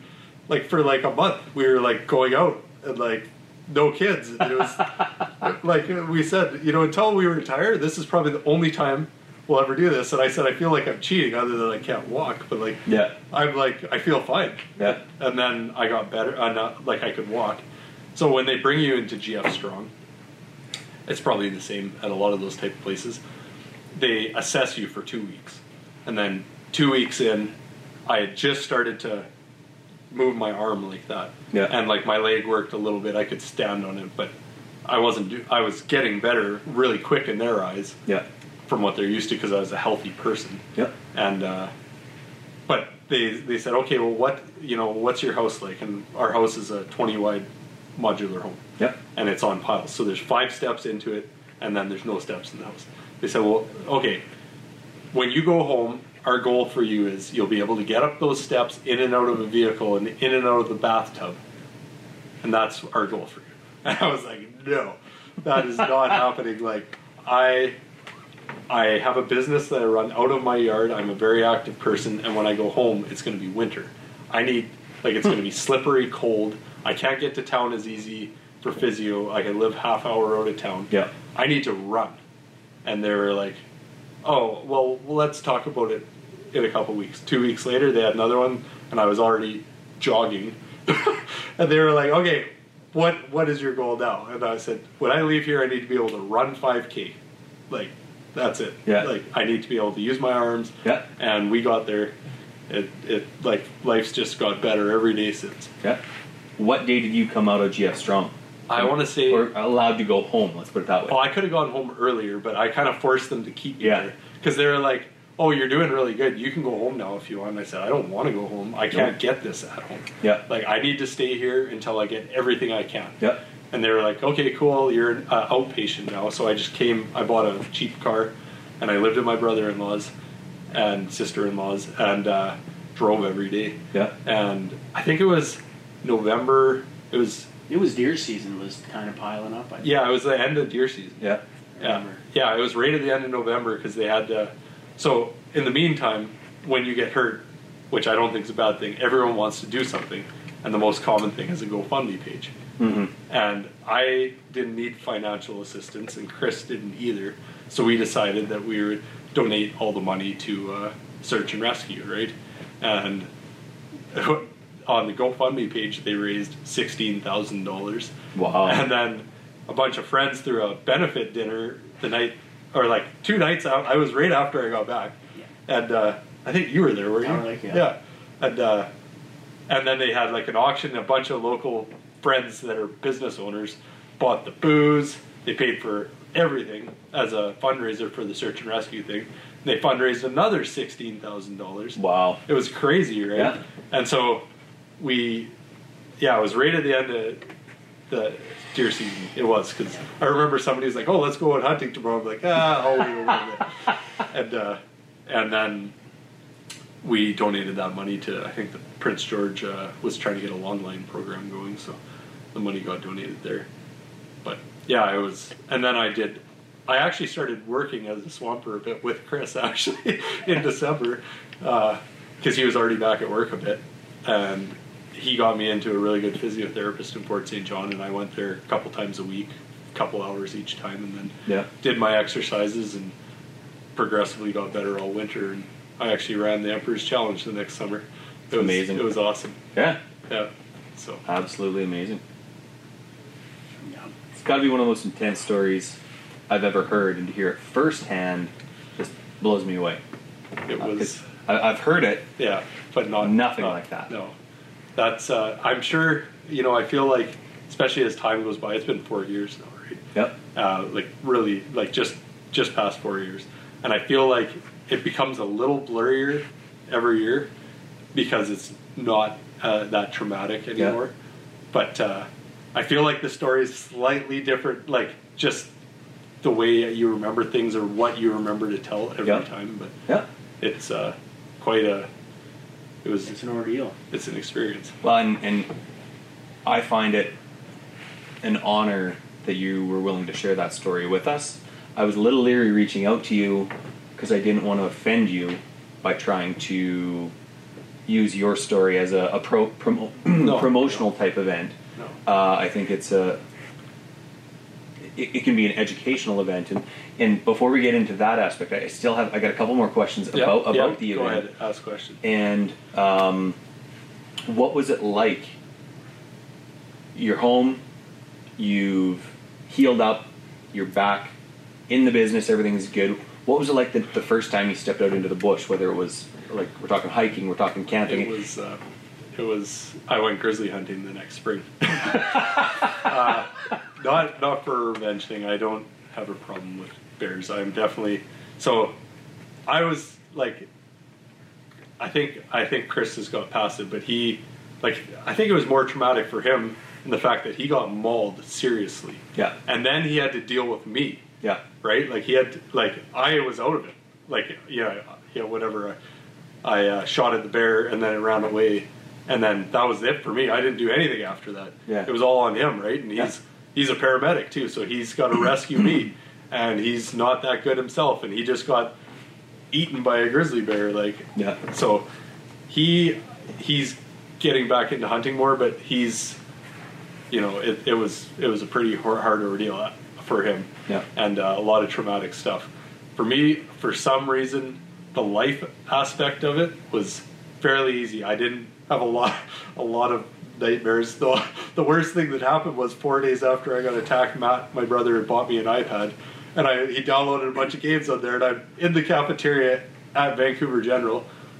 I think my parents were right there somewhere, or Leah and Matt were, my brother, and uh, there, there was a deer hunter game, and I'm playing it, and a bear charges me on the freaking thing. I almost threw that. Oh my god, I, I almost had a heart attack. But that was like one of the scary. Like I didn't have. I've only had a couple of dreams, and they weren't like nightmares. yeah, But going into the bush, even like when I'm at my house now, I'm like, I need bear spray or I need something when I'm with my kids. yep, It's not as much when it's me. yeah, Like I am definitely way more cautious.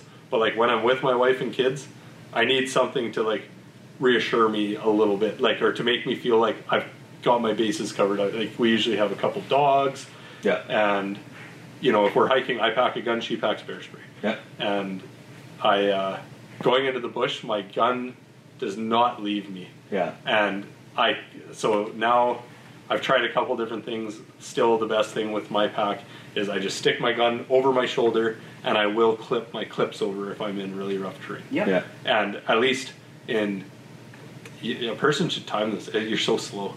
It, it- say five seconds, I'm ready to shoot. Yeah. As opposed to thirty. Th- That's the the And you other have two mags in your gun now. yeah, so the really cool thing was that Greg and my brother Matt did, but so I lost that clip, and my brother was like, "Well, I see this as a problem, like not the losing the clip, but like you didn't have access to one."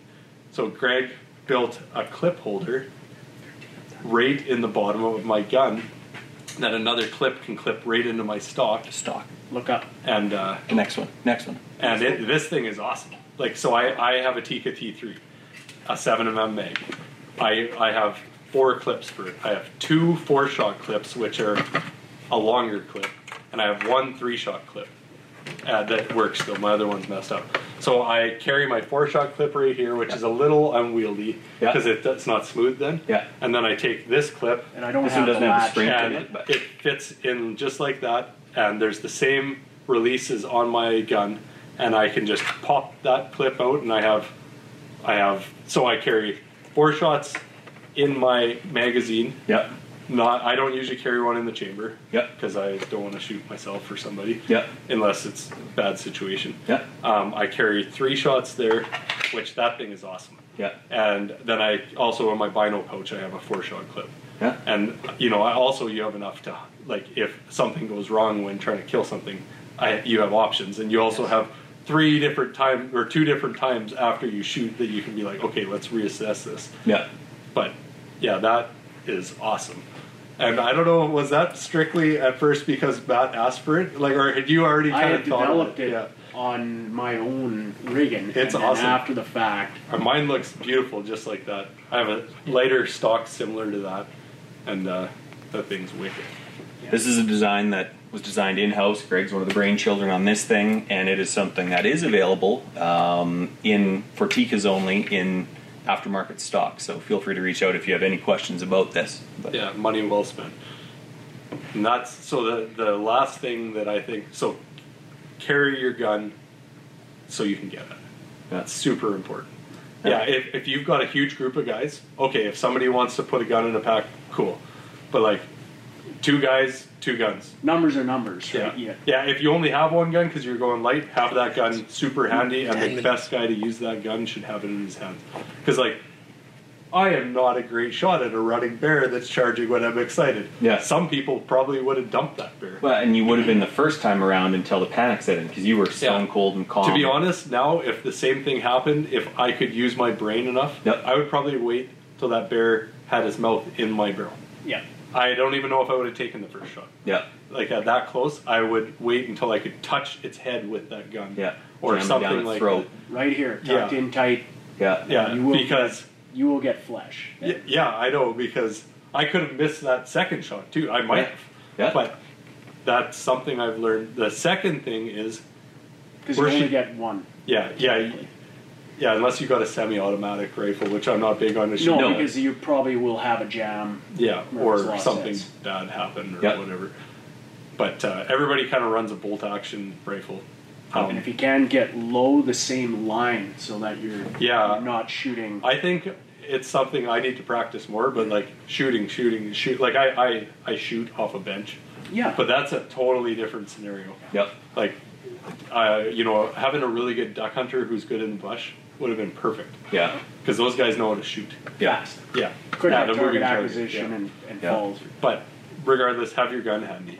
And we had one in reach. We had probably I probably had ten thousand dollars worth of gear on me. I had Sitka rain gear, Sitka pants, poly this, you know, a Sitka toque that's thirty-eight dollars. Yeah. I had uh, Swarovski, my brother's Swarovski spotting scope. I had my Swarovski range-finding binoculars. I had, uh, you know, a three thousand dollar rifle plus a hundred and two hundred dollars worth of ammo Yep. knives, all the like you know the backpack. You easily can have up to ten thousand dollars in that pack with your optics, tripod, rifle, gear. Yep. Why wouldn't you each have an inReach? There, you can get a cheaper one for three or four hundred bucks. Yeah. The top of the line one's six hundred or whatever it is, six fifty. And what is your life worth? I, uh, if Chris wouldn't have got up off the ground with his inReach, Yeah. I might not be here today, right? Yeah. It's uh, and now I carry mine on me. I don't even carry it in my pack. I carry it well, like when I'm hiking. I carry it in a pocket so that So if your body. because I don't know if I've never been in a car accident or anything where you you can't use your body, but that was the first time in my life I couldn't. I wasn't invincible. Yeah. Like I, I, you always think you get hurt. Oh, I'll drag a broken arm. Yeah, it'll suck, but Yeah. I'll get out of there. Laying on the ground when your body doesn't work is that was the most sobering moment of my life. Like to know that, holy crap, I can't just get out of this. But if I, you know, that's a pretty good insurance on your pocket. Ours worked really well, and InReach people were really good. The search and rescue was really good.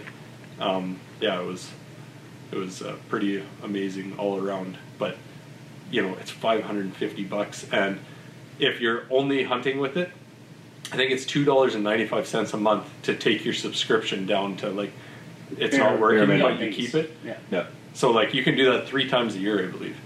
They are amazing. Yeah. And they're they're they're not the only people out there, but the thing I like about the InReach is it's worked for me. It works well.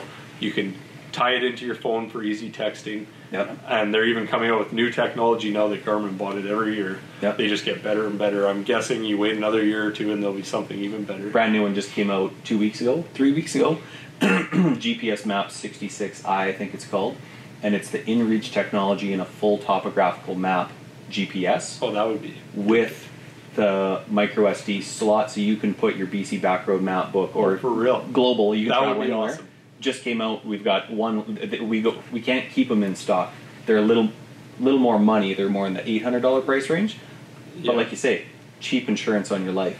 Yeah, I, I think I my brother and I have bought and given away at different things like six or eight of them since my attack. Yeah. Like they, you know, spend well, you guys sell inReaches too, so this isn't too bad. spend six hundred dollars less on your rifle or optics and Yeah. get that is way more valuable. Yeah. Yeah. You don't need the top of the line designer camel. No. You can buy price Flannel, point. flannel shirt. Yeah. Oh yeah, no, uh, or buy bargain bin stuff for that Yeah. and buy it. You can even find inReaches like used in like Yeah. whatever. Everybody should pack one. If you're gonna go do that kind of activity, Yeah. Everybody should be packing. And whether you're snowmobiling, rafting, whatever, I got a buddy that's texting or messaging me three times today because he's rafting a river right now. That's awesome. And he sent out three messages, and, and I can see where he's at, and I knew where he launched. And yeah, it's a really good peace of mind for your family at home too. Yeah. Yeah. Or like uh, the other thing is, is sometimes you don't need it for emergency, but you need it because you're stuck in the bush for some reason. Your quad broke down. The river comes up. Yeah. You're like, uh, for my Or own your jet boat safety- breaks. Oh, your Yep. jet breaks down. yeah, Yeah. The texting aspect is so much more Oh. advanced than the I'm okay, need uh, in distress but okay, and send help. yeah, There's a lot between those buttons.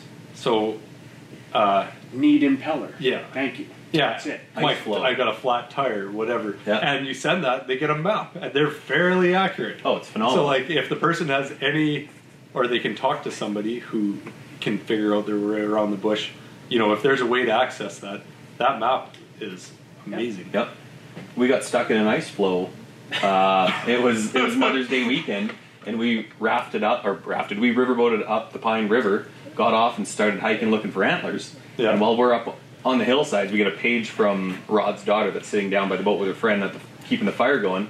I had already left at this point. Look over the bank. There's lots of ice, and it's hitting the boat. We're like, ah, okay, a bit of ice broke loose. Go over. The boat is being lifted up at an angle. A boat that they had just that was the maiden voyage, or Yeah, I didn't even pay for it yet. I didn't even pay for it. And it's and it's up like this with chunks of ice the size of Volkswagen Beetles pushing it, and it's pulling it out into the river, Uh. and the whole river is just moving. It's just bubbling with ice. So we, fast as we could, got down there. Rod and I, well, I jumped onto an ice chunk and into the boat, and I started chucking everything to them because the boat's like this. Yeah, it might and go. chucked everything out that we could use It's got a shoelace for a frickin' bow line. Oh, old You know? shoelace. So we got all of the ratchet straps hooked onto the bow and tied to trees, and it took us a couple hours just to get it into shore Enough. and, and where we were comfortable with it. But we had to hike up and got to a spot where we could get it, a signal, and Yeah. we got a message out to Greg letting him know what happened and said, in case you need to come for us in the morning, we don't know how this is going to play out. Next morning, uh, we ended up building a little shelter, sat around the fire all night, tried to sleep in little waves, but it was minus three, four. It was raining on us.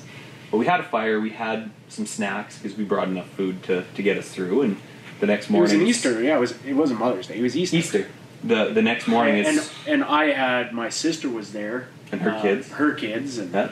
and, and all. Oh, so you got to keep it like. we took two But- boats up, and he had to leave with the one Oh, boat. because they were going to leave later. So I'm like, oh, at like seven thirty, because it mean light out forever.